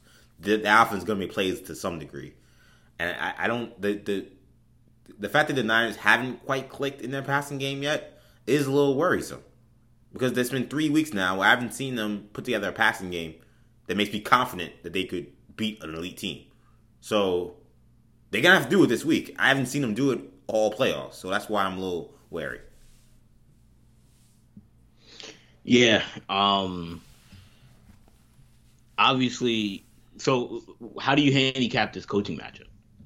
Um, because, um you know, we got you know versus... a rookie, you know, not a rookie, but a young coach in Kyle Shanahan versus you know a very seasoned, very very seasoned vet in Andy Reid who hasn't performed well in big big spots.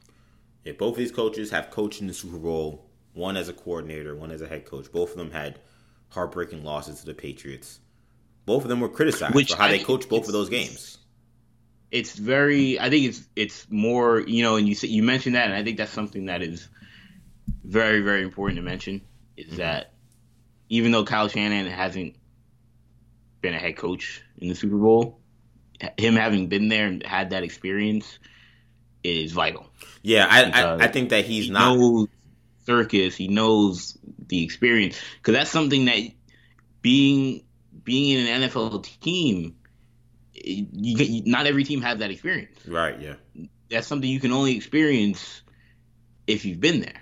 Mm-hmm. You know, like, and that's something that he, he does have experience with. So, and you know, his team performed well for the most part. You know, until they collapsed. But um, yeah, I think yeah, I think I think Shanahan Shanahan is not your typical second year coach coaching in the Super Bowl to me. Not at all. Like I, I, I wouldn't you look at that as a disadvantage in any way because he not only has he coached in the Super Bowl as an offensive coordinator and put together a great three quarter game plan. Just the fourth quarter didn't come come come to fruition, but for three quarters he put together a hell of a game plan. Um, coaching under a defensive coach, it's not like the, the, the head coach was coming in telling him what to do. Like he put together a game plan on his own and was taking apart Bill Belichick. Uh, and his dad has coached in the Super Bowl. He's been around his dad since he was obviously since he was a kid. So yeah, I, I think the Super Bowl. I'm not worried about that being an issue for him this week. Like people, I think that Super Bowl was, a, was probably too big a spot for McVay last year. I don't think that that's going to have any effect on what happens in this game tomorrow, or rather uh, in a couple days. Um, so I, I, I do think that that's interesting. It's it's I don't know what to make of this coaching matchup to be honest because uh, they're both two offensive creative minds. Um, Andy Reid has a long history of getting real tight in big, big, big spots. But uh, I mean, his team was just down big in the first two games, and they just exploded. Like, part of me is like, I mean, I can't. I don't know if I can really carry that history with him into this into this game. And I know last year they lost in the conference championship, but Tom Brady threw the game losing interception.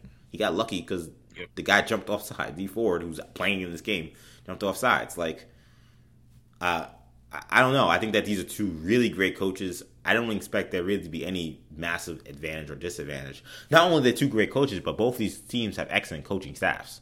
The coordinators on both these teams are also outstanding. Um, yes. So that's that's also something to think about. It, it should be it should be a, a fun coaching matchup.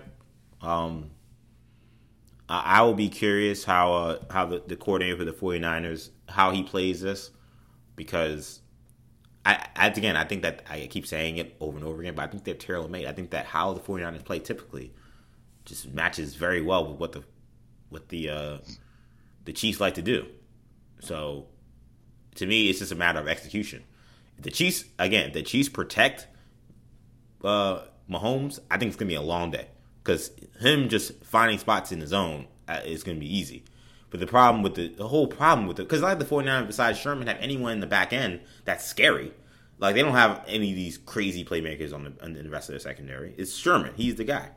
So if if if Mahomes has the time to sit back and just make his reads and avoid Sherman if he can, he's gonna find guys open. The whole problem is nobody's been able to get time for their quarterbacks against the 49ers except for New Orleans. And are the Chiefs going to play like the Saints? I can't imagine that. That's not in their DNA. So to me, this is more about Bieniemy. Really, is Bieniemy going to adjust his game plan to help Mahomes out a little bit? Are they like it? Don't sound like it. He sound like he's. It sounds like it's going to be strength against strength. It's going to be like you do what you do, and I'm to do what I do, and let's see who wins. That might be a dangerous game. I'm telling you. Yeah. I, I really, I, you can, as you guys can hear, I, I really want to pick the 49ers, but it's just the offense, I just feel like they're gonna have to make more plays than they're capable of in this game. Yeah, you know, I think um, another interesting dichotomy from the two teams from these two teams is not only the coaching matchup, which is very interesting, but also the uh, you know we have, I would say, the two best tight ends in the league. Yes, going at each other, and whichever team is more is able to effectively utilize their tight end. You know, I think Kittle is more vital to San Fran than I think Kelce is to KC, which maybe is explosive. I don't think it's an explosive statement to make, but you know, it just says a lot because Kelce's obviously. I think I think Kelce is the best tight end in the league, but uh, Kittle is more valuable. Yeah, without Kittle, the, the, without Kittle, the, the offense in San Francisco doesn't exist. Yeah, it can't go. Yeah, you know? they, they, they, have they have no chance. They're dead on yeah, arrival. Yeah, he's exactly. the whole offense. Like Kansas City, I mean, Mahomes is so great, and you have guys like you know Hill and yeah. you know yeah, like it'd be a tough day if they had a game without Kelce, but they but they'd figure it out. I don't know what the 49ers are doing if they don't have Kittle. Because Kittle right. also not only is he obviously immensely important in their passing game, but he's immensely important in their running game too. Yeah, they're a team that, that keeps the tight end. Usually, sometimes we'll run two tight ends out there so they're a power running team, and he's the best blocking tight end in the league. So yeah. if you don't got him also as a blocker, that's again he's their whole offense. They they will have massive issues without him. So that's why you know whichever one of those guys could be more effective is going to be interesting. You know, I mentioned Tyrann Mathieu and you know Dan Sorensen, even who's come on uh, late with Kansas City. They call him Dirty Dan out there in Kansas City, but um, you know those two guys are gonna have their hands full trying to deal with uh, Tyrann Mathieu, but I mean trying to deal with George Kittle.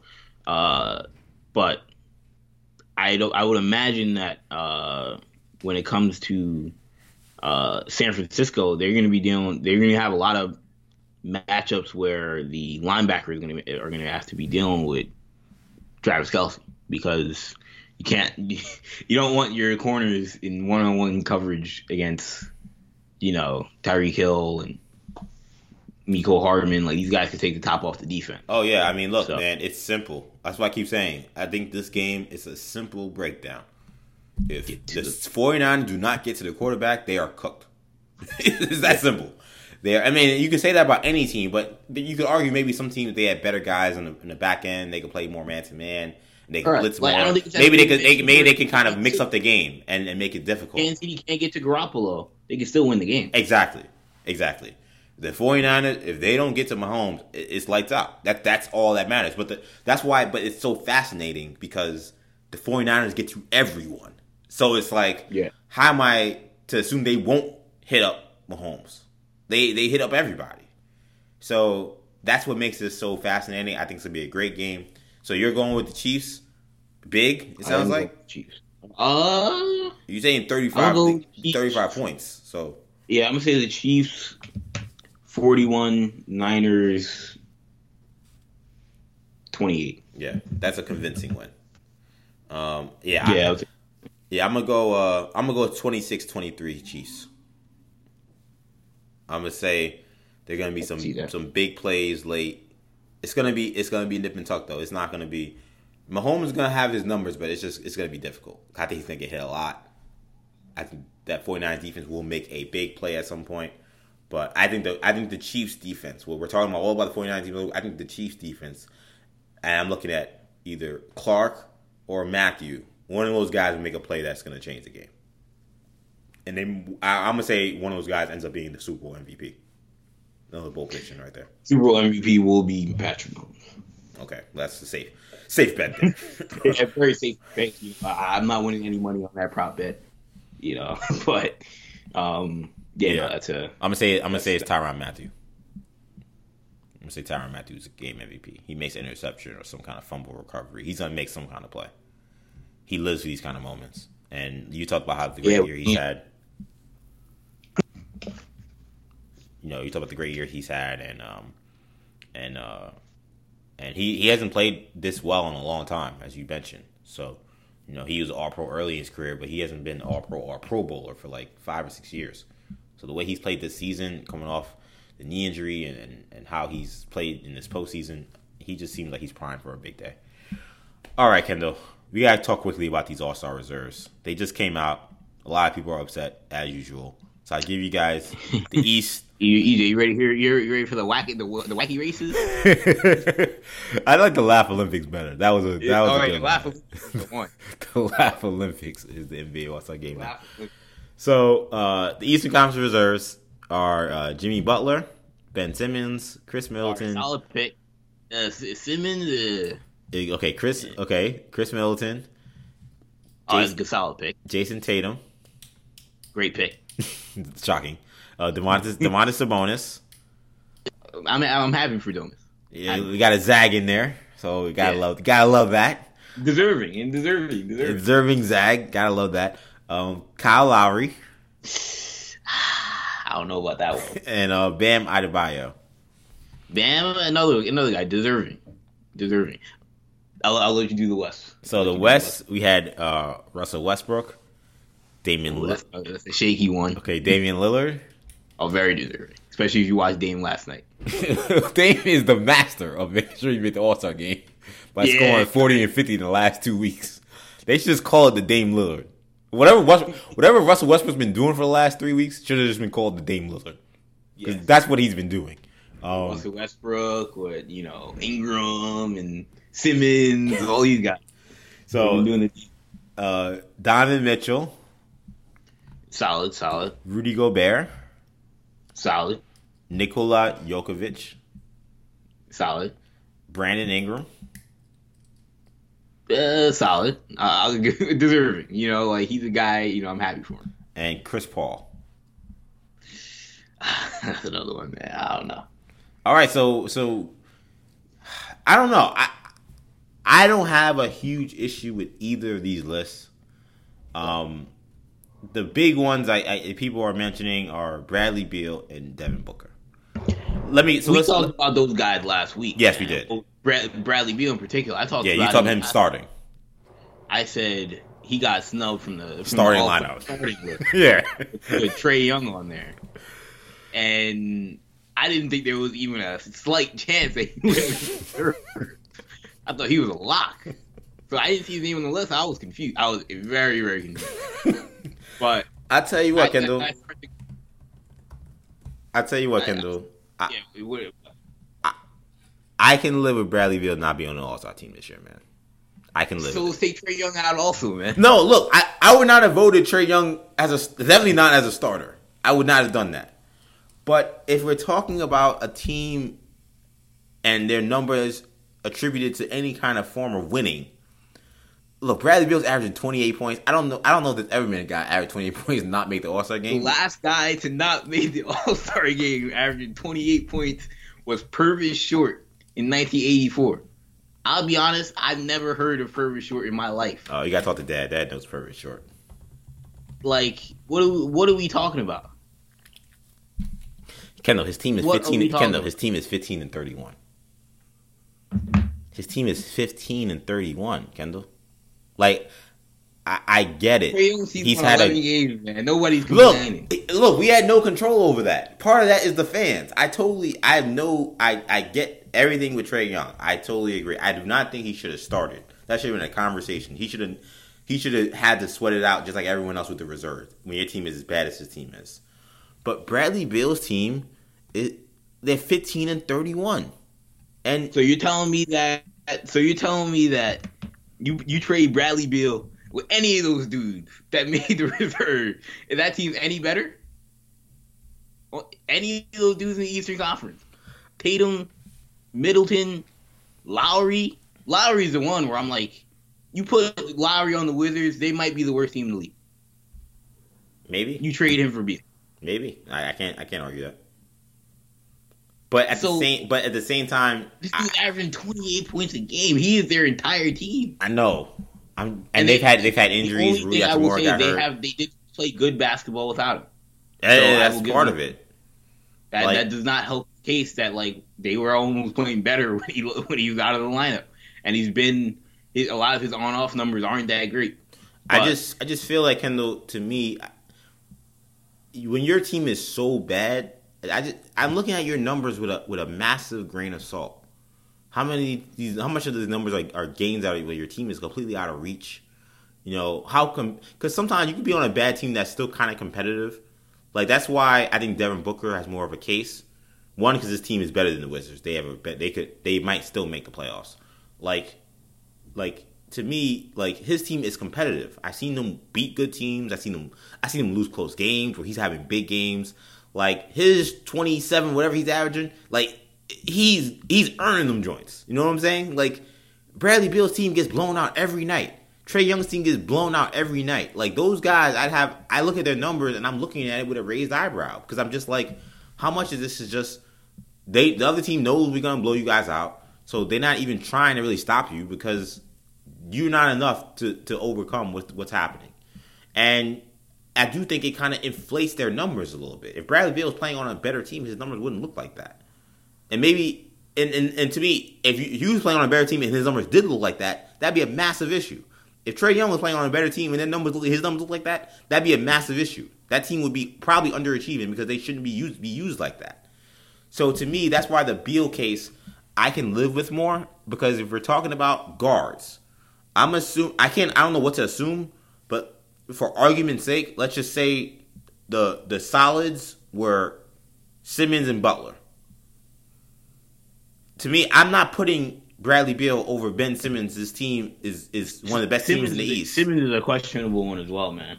But Simmons is one of the best defensive Simmons, players at his position. Like you got to like Simmons is, I, I, has come on. He's come on late. He's played well, but he's had a down year, man. His numbers have regressed. I, and look, maybe, his numbers look, look offensively, his numbers have regressed a little bit. I, I, think to me, he's been the same player for the last three years. That's, that's with, but but that's with him having a an uh, incredible last two weeks, which again is that Dame Lillard All Star push, which more power to him. It, it's it's still relevant. He's helping the team win games, but like he hasn't played well for majority of the year. But I can't. Bradley Beal's having a career year. But his team is not winning any games, and to me, Kendall, I can't. You can't quantify Ben Simmons' defensive impact on a box score. He's maybe the best defensive point guard in the NBA. So that's why I don't agree with the Ben Simmons argument. Because even if you're saying his offensive numbers aren't as good as they should be, he's still an all NBA type defensive player at the toughest position to guard in the NBA, and he's 6'10. So I, I, I can't. To me, the, the Beal and Simmons arguments don't on arrival because even if you argue Simmons' offensive numbers a little down, he's so much better than Bradley Beal defensively, and in a, in a way that actually does impact winning games. Being able to stop the ball, being the first line of defense. Again, at six ten, he leads the league in steals. Like, I, I don't see the Ben Simmons argument for Bradley Beal, and I don't see a Jimmy Butler argument for Bradley Beal. So then we get to the to who were the the, the odd people out, or the, maybe the, the last ones, and then you're talking about you know maybe it's Lowry and Adebayo.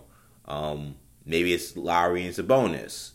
You know, because I, I, would assume the forwards were probably uh, the front court players were probably Middleton was definitely one. I'd assume Tatum was probably the other, and then it's one of Sabonis and, and Adebayo. So then you're left with like a combination of Sabonis, Lowry, and Adebayo. I'm not putting ben, over those two big men. You need you, you need a balanced roster at some point, and you need to value other things other than just scoring. Both those guys bring immense defense. I mean, that should be immense rebounding. Um, they, they, their teams again are winning teams, especially someone like Sabonis, where they didn't have their best player all year, and he's had to take a step up. Uh, and and Adebayo on a team that was supposed to be, uh, a lot of people thought maybe they would sneak into the playoffs. They've been yeah. one of the best teams in the NBA. like, There's I no argument those two guys. Those guys, like they deserve it. They've they've worked on it. But what I'm tired of with both the East and the West is the Lifetime Achievement Award. So you, you think that you think that Lowry and Paul got Lifetime Achievement Lowry, Awards? Chris Paul are purely Lifetime Achievement Awards. Because if Chris Paul, if their names were uh De'Aaron Fox, their names were Ja Morant, those guys aren't making the All Star game. There's no way. And I can guarantee you, if Chris, if Bradley Beal's name or Devin Booker's name was Chris Paul or Carmelo Anthony, those guys be starting. So like that's why we have to we we have to, and that's that's why last week I I was very indifferent about the way we vote because I'm like, look, I mean, the coaches mess it up too. Yeah, coaches have their own ways of the, the coaches have their own ways of, of fumbling this thing whatever reason, but, a lot of politics involved, a lot of stuff. Chris Paul, I, I, don't know. I don't know if he's a popular figure among the coaches or again if it's just a respect thing. I think it's a respect thing, but and look, i have never. But Chris Paul, Chris Paul is having a really Chris Paul's good year. having a terrific year. I love watching the Thunder. I, the Thunder are more fun to watch now with Chris Paul than they are with Russell Westbrook for me. I love watching them play. I love watching them win basketball games. They, I, I don't want to say I hope to make the playoffs, but they have a chance of making the playoffs. More power to him. He's playing excellent basketball, more better than I expected he would play there. But I'm sure that like the only problem the Chris Paul pick that I have, Kendall, is and, I, and that's where I would have picked Booker over him, assuming it maybe it was the last wild card spot. Is to me, look, Chris Paul. I know he's the captain, he's the leader of the team, but I, I can't point out exactly who's the guy on the Thunder that makes them go. There's too many guys. Like, I to me, like to put Chris Paul, it's like it's kind of like a diss to Shai. It's kind of a diss to Schroeder. It's kind of a diss to Gallo. It's kind of a diss to Steven Adams. Like all five of those guys, you could make the case could be all stars. Yeah, I mean, Gallo, I mean, Shai, and and and uh, and Schroeder averaging 19 points a game. Steven Adams is you know the grizzly bear tough guy, and yeah. he and he's immensely important to what they do. Yeah, we had Coach Nick on from Basketball Breakdown a couple weeks ago, and he stressed how valuable Steven Adams is. you know, and how he's probably sure if you asked him, he would say he's by far the most valuable player on that team. Like, I mean, I, I read an article, or I didn't read the article. I saw the headline. I don't remember when it was from, or even who it was from. But the headline of the article was praising Chris Paul and praising the Thunder. It was Chris Paul is not an All Star, and it's great for the Oklahoma City Thunder. like they literally, they literally said he's not an All Star, Yeah. and the the Thunder are better for it. I think that was the headline. The Thunder are better for it. That's why. That's why they've been so good. But he's not an All Star. He's Chris Paul. He's a Hall of Fame point guard, and he's playing better than I would have expected him at his at his age. He's better. He's playing better than any other player in the league at his age besides LeBron. But that that doesn't mean that we're just going to give him an All Star game when guys not not unless it's a one for one, very even. Like you notice, I'm not complaining that Kyle Lowry got in over Jaylen Brown because Jaylen Brown is averaging 20 points a game. Lowry's averaging 19. Lowry's also having seven assists, and he's on a team that's almost as good as Boston, if not just as good as Boston. And like Lost, only they, have they lost their best player. yeah, he lost their best player. They only have one guy in. Boston has two if you count Tatum. So I'm not going to complain that Lowry got in over Jaylen Brown. It's a one for one deal, and Jaylen and look, Lowry's been in the league longer. Like I get it. When Devin Booker's averaging 28, 27, 28 points a game, Chris Paul's averaging 19. 17. They're both averaging six assists. Like yeah, Chris Paul's averaging 17. He's not even averaging 19. yeah, he's averaging 17. They're both averaging six assists. Their team records are comparable. What are we doing here? My question Like would you be can't tell me Oklahoma City wouldn't wouldn't rather have Devin Booker for this season.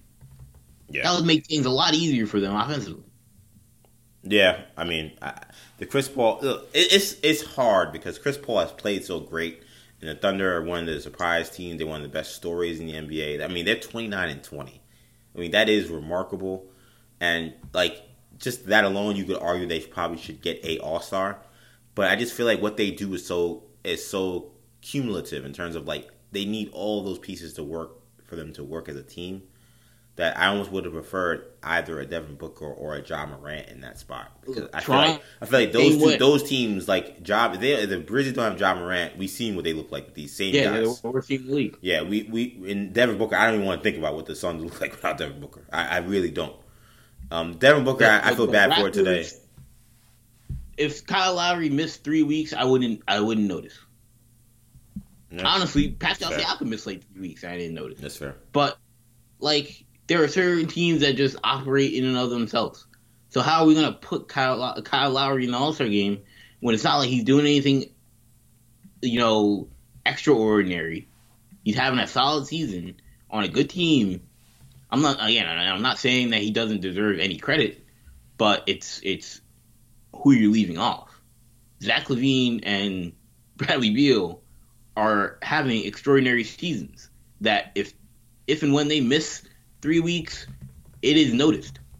When I'm watching the Wizards and Bradley Beal not out there, I'm like, whoa, like this team looks crazy. Whether or not they're winning games or not winning games, I see Isaiah Thomas is the is the is the is, is the head of the snake, and I know that something is wrong. Mhm. When I watch the Suns, Devin Booker, I, I believe, has played every game. Yeah, But if he he's has. not, if, if he's not out there, it is very noticeable. The Raptors, Fred VanVleet's playing point guard. I'm, they're just as dangerous. But how much of that is just like a luxury of them having Fred VanVleet? Because like, oh. let's say if That's- let's say if you guys traded Kyle Lowry, Kemba Walker, and Kyle Lowry was out for a game, and you had Wanamaker starting, I mean, you all would look a lot different than if if you know you had Kyle Lowry as your starting point guard. So that also could just be a luxury of just the team he's on. Right. You know, I, I, I like I've, I fought for Lowry to to arguably get starter consideration last week, so I don't agree that he shouldn't have made it. I think that he should have made it. To me, he's his point output is the most it's been since 2017. Um, he's averaging All almost seven guys, assists. all, all these guys play outputs are the most since 2017. I, I, I get that. That is, that is that is and that is a fair point. But Kyle Lowry also an excellent defender at the point guard position. He's the leader of a team that again a lot of people didn't think would be very good and is uh, is the second best team in, in the Eastern Conference. I mean, to me, the Raptors need two All Stars based on way, the right. way they've performed. And a team, a guy from a team that has lost 31 games, I'm just not going to shed a tear for him. I, am not. I'm not. I'm just not.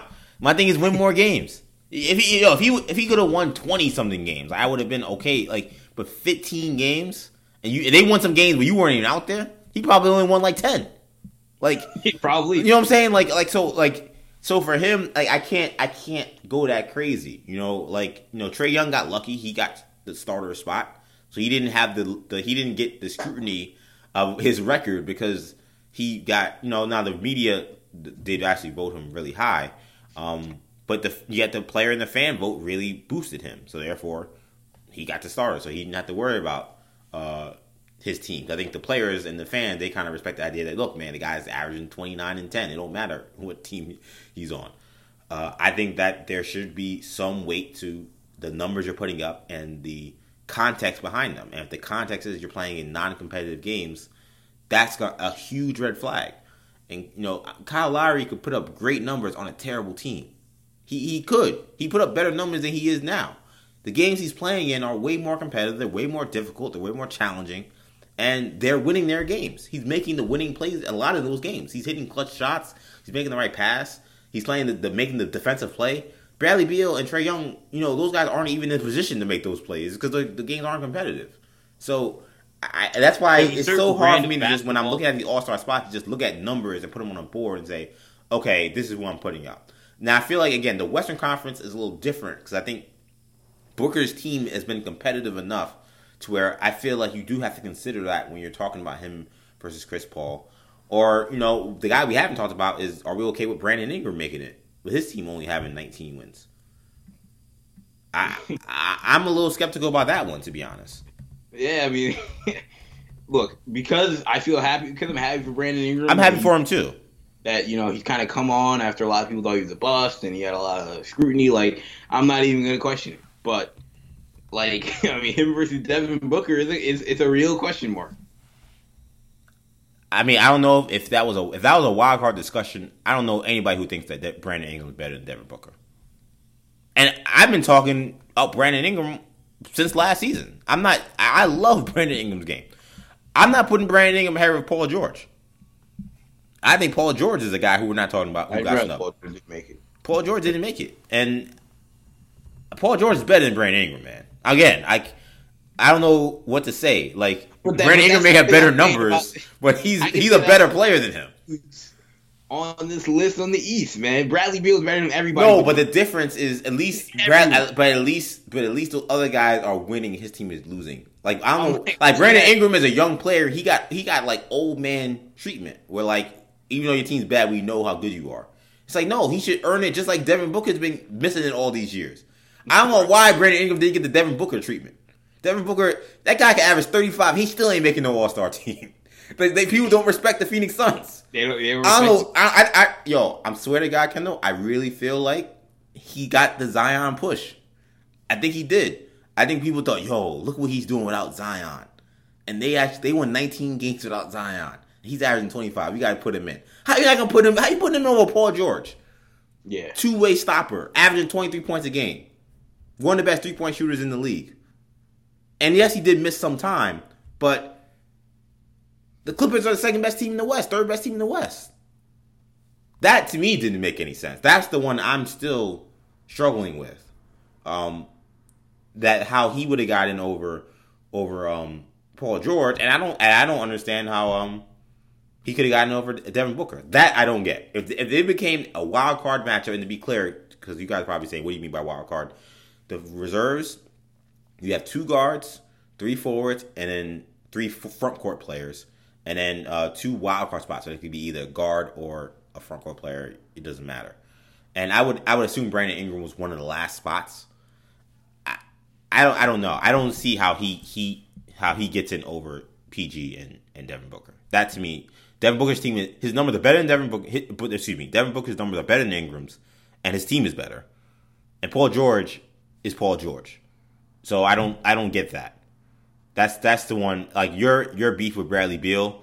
My beef is with Booker and George. I think those two guys they should have made the All Star team. I don't I don't see how they didn't make it.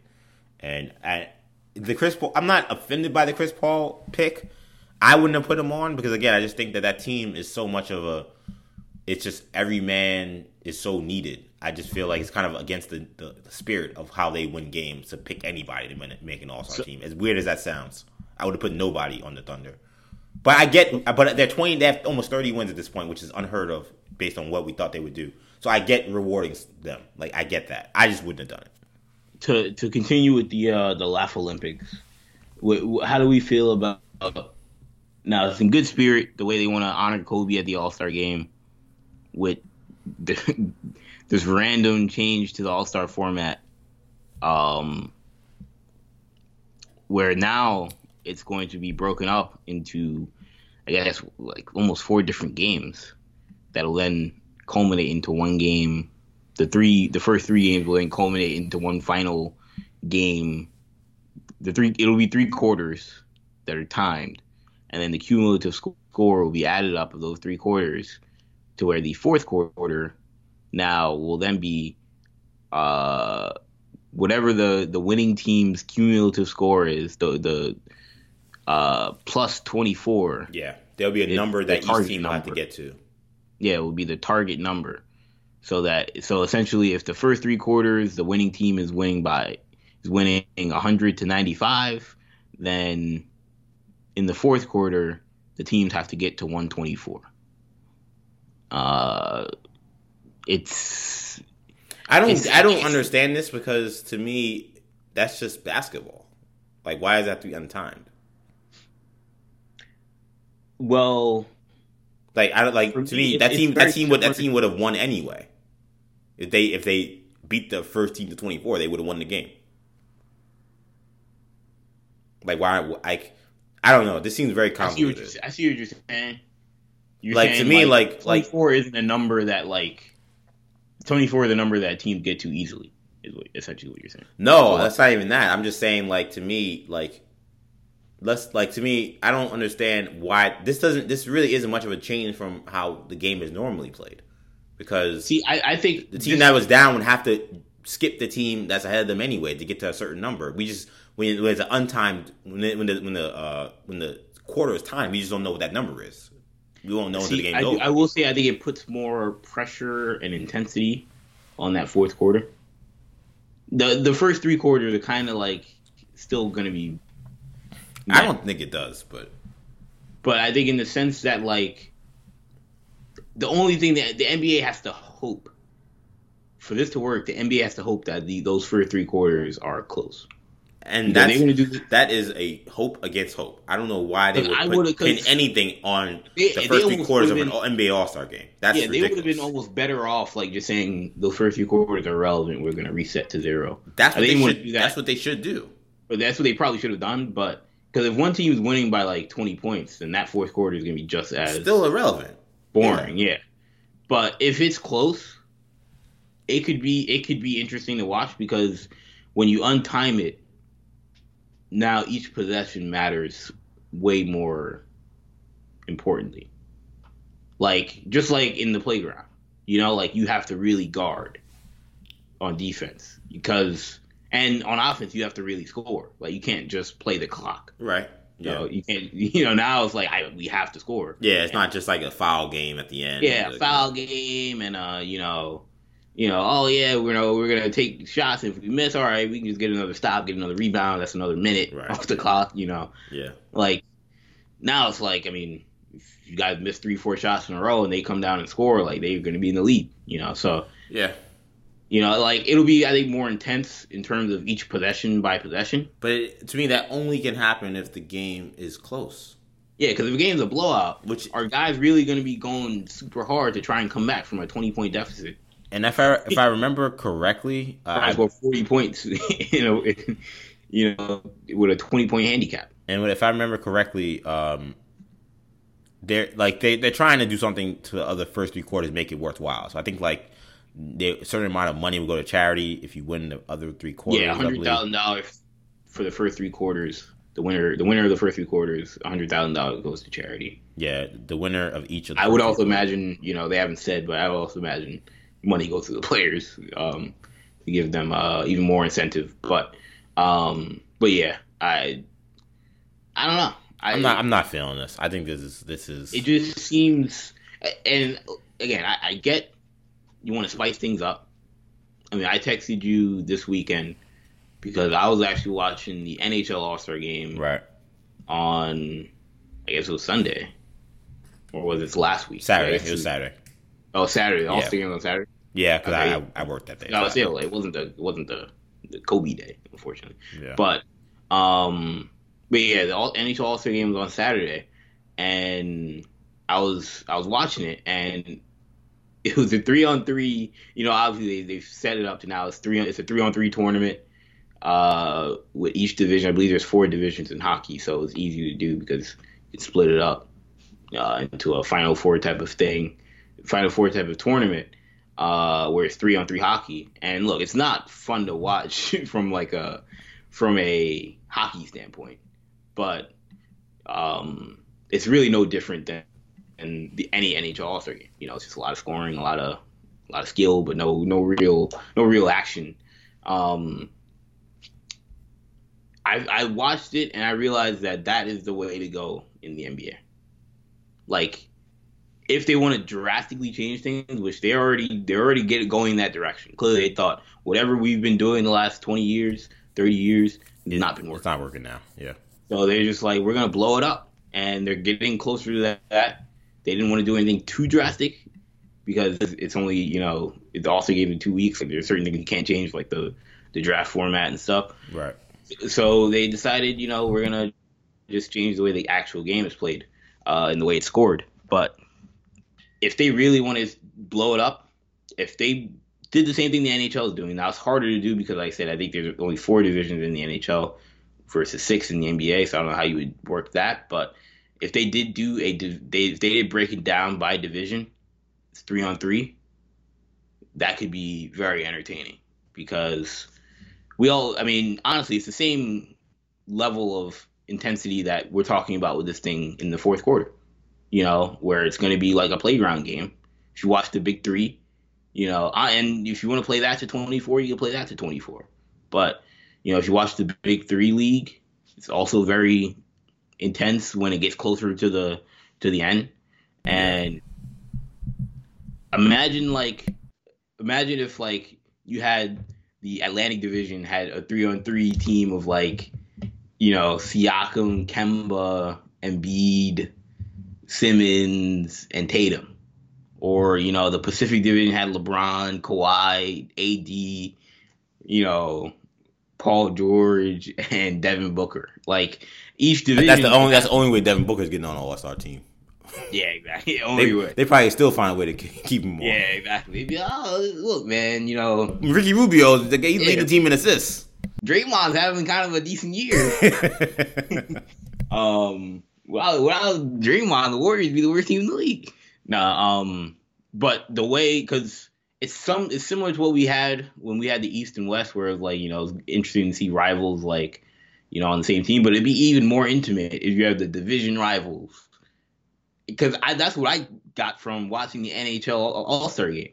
It was even less of the three on three thing and more of like seeing these guys from different divisions or in the same division like on the same team, like seeing, you know, you know Nico Nico Hischier from the from the New Jersey Devils, you know, getting passes from like Sidney Crosby is, is interesting. You know, like you know, like these guys are are, are rivals. Bitter rivals, yeah. You know, in in on on a day to day level uh, in the NHL, but you know when then you then you watch them in the All Star game, and it, I, I imagine that being even amplified in the NBA.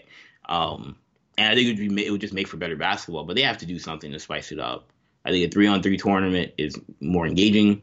Um, I think it keeps the players more engaged. I think you know you may lose some of the full court, you know, highlight reel that we get from from the NBA, but it also makes it probably a safer game. You know, and guys don't get hurt anyway. But like, Mhm. you know, not less things can happen. Less things can go wrong in a half court game. So I don't know. I, I would. Yeah, it, it's, it's it's a risk. It's a risk because you just don't know what three on three. I mean, we've seen a little bit what three on three basketball looks like with the big three, but um, you don't know how it looks on the NBA All Star format. So it's a massive risk. Uh, but I'll tell you what, So I've, I've been it out- someone. try it out with uh, the Rising Stars you, first. you could definitely do that. And look, I've been someone who has defended the NBA All Star game for a long time. But as I said on this show, the last two three years, it's been indefensible. It's been it is unwatchable. These guys just give absolutely no effort, and it's no competitiveness around it. And I grew up in the All Star game. Yeah, it was highlights. Yeah, it was whatever, but like it was competitive. And um, again, fourth quarters usually were outstanding if it was a close game. Now, even the fourth quarter, you gotta get to the last three minutes to hope that it's close then, and then maybe you'll get something. Like it's these guys really are going like not even half speed. They're going like thirty percent speed in the All Star game. It's like it's coming like the Pro Bowl. So I'm all for anything spice anything to spice it up. I do worry though how that looks from a viewer standpoint on television. Um, we are way over time, so uh, I'm making the executive decision. We will hold uh, Flames and Trash for next week, and I think in the spirit of Kobe Bryant, I don't know if I want to call anybody trash per se this week, though. There was a lot that happened even after the Kobe passing. You think people would have some sense, but I guess not. But we'll we'll skip that this week, and we'll go right to Kendall's court because we're already past two hours. So Kendall, what do you got this week? Um, interesting. Uh, Kendall's court this week. Um, I'm gonna talk about Tom Brady. Um, You gonna talk about Tom Tom Brady? You doing an audible at me? You had something else? oh man, you threw an audible at me.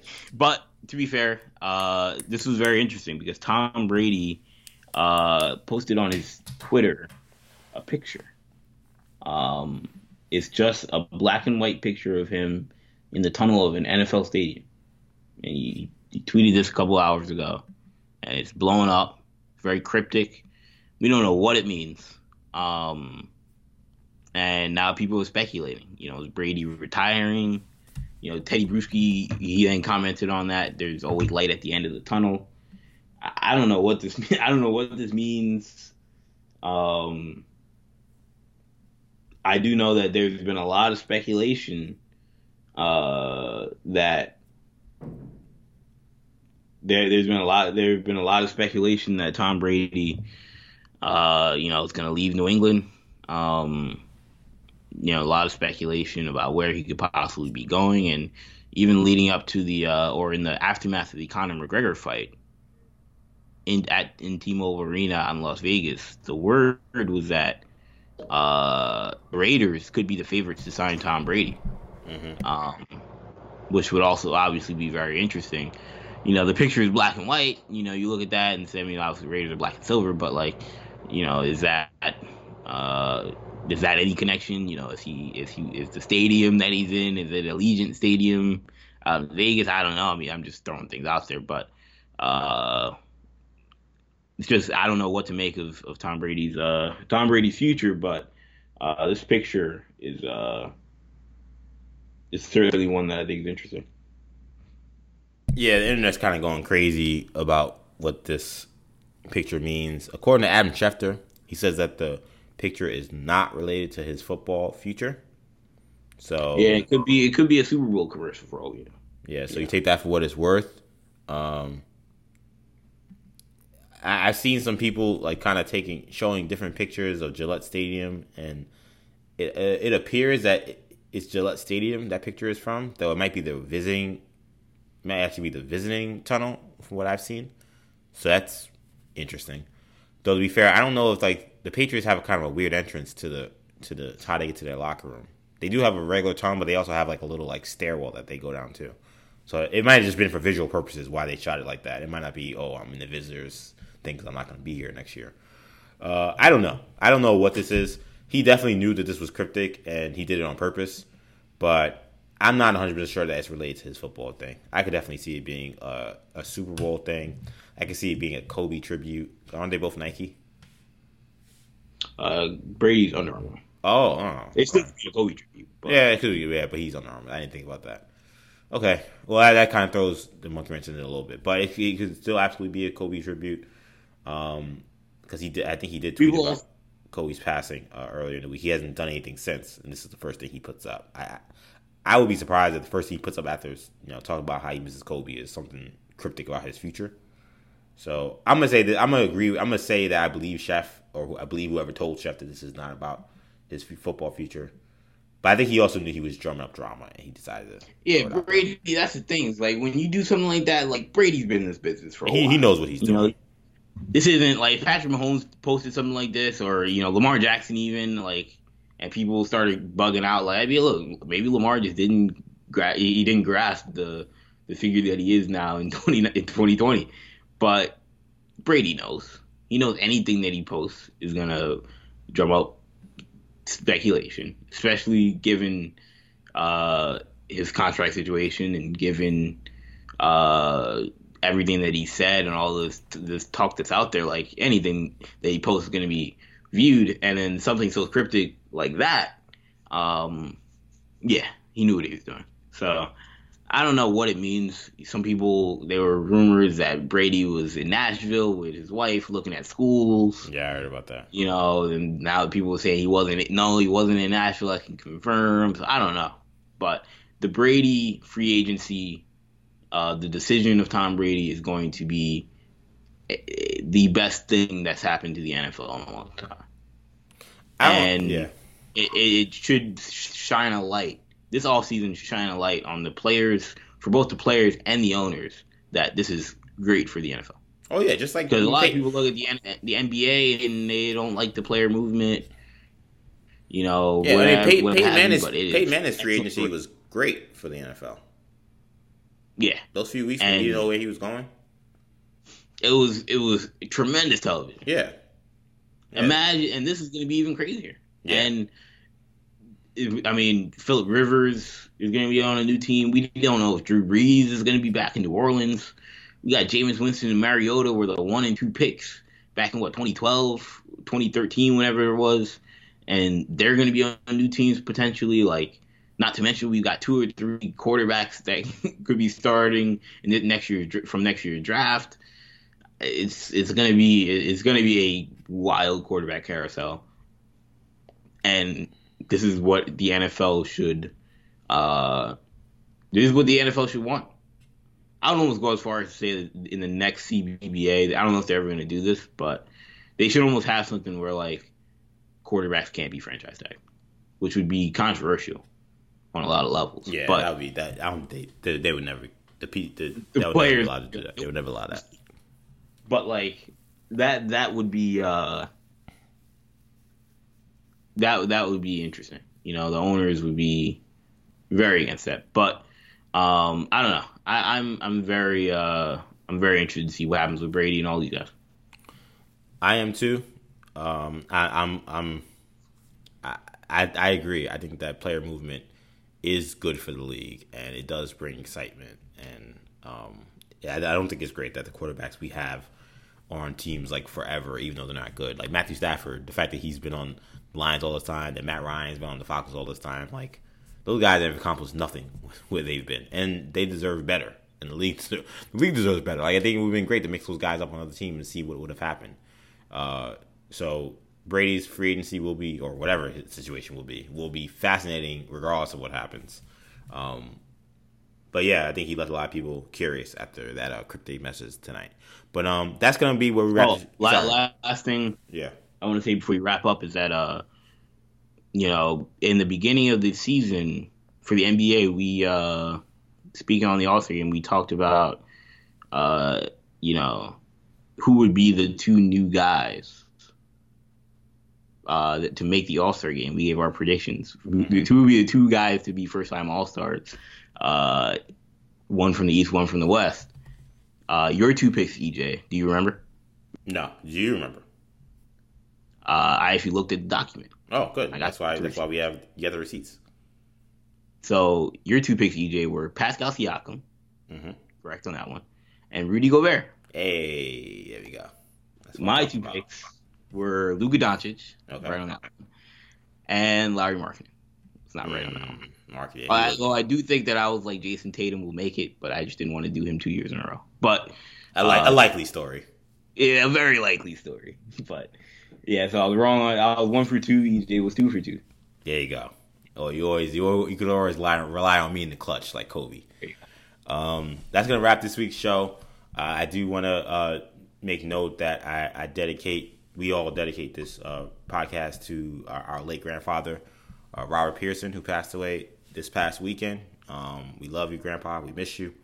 He uh, loved sports, loved basketball, loved talking sports with us. A lot of the knowledge I have about sports, about the history of the game, um, of basketball and football, and all these things, not only come from my dad, but a lot of chats when I was a very young kid, as my with my grandfather.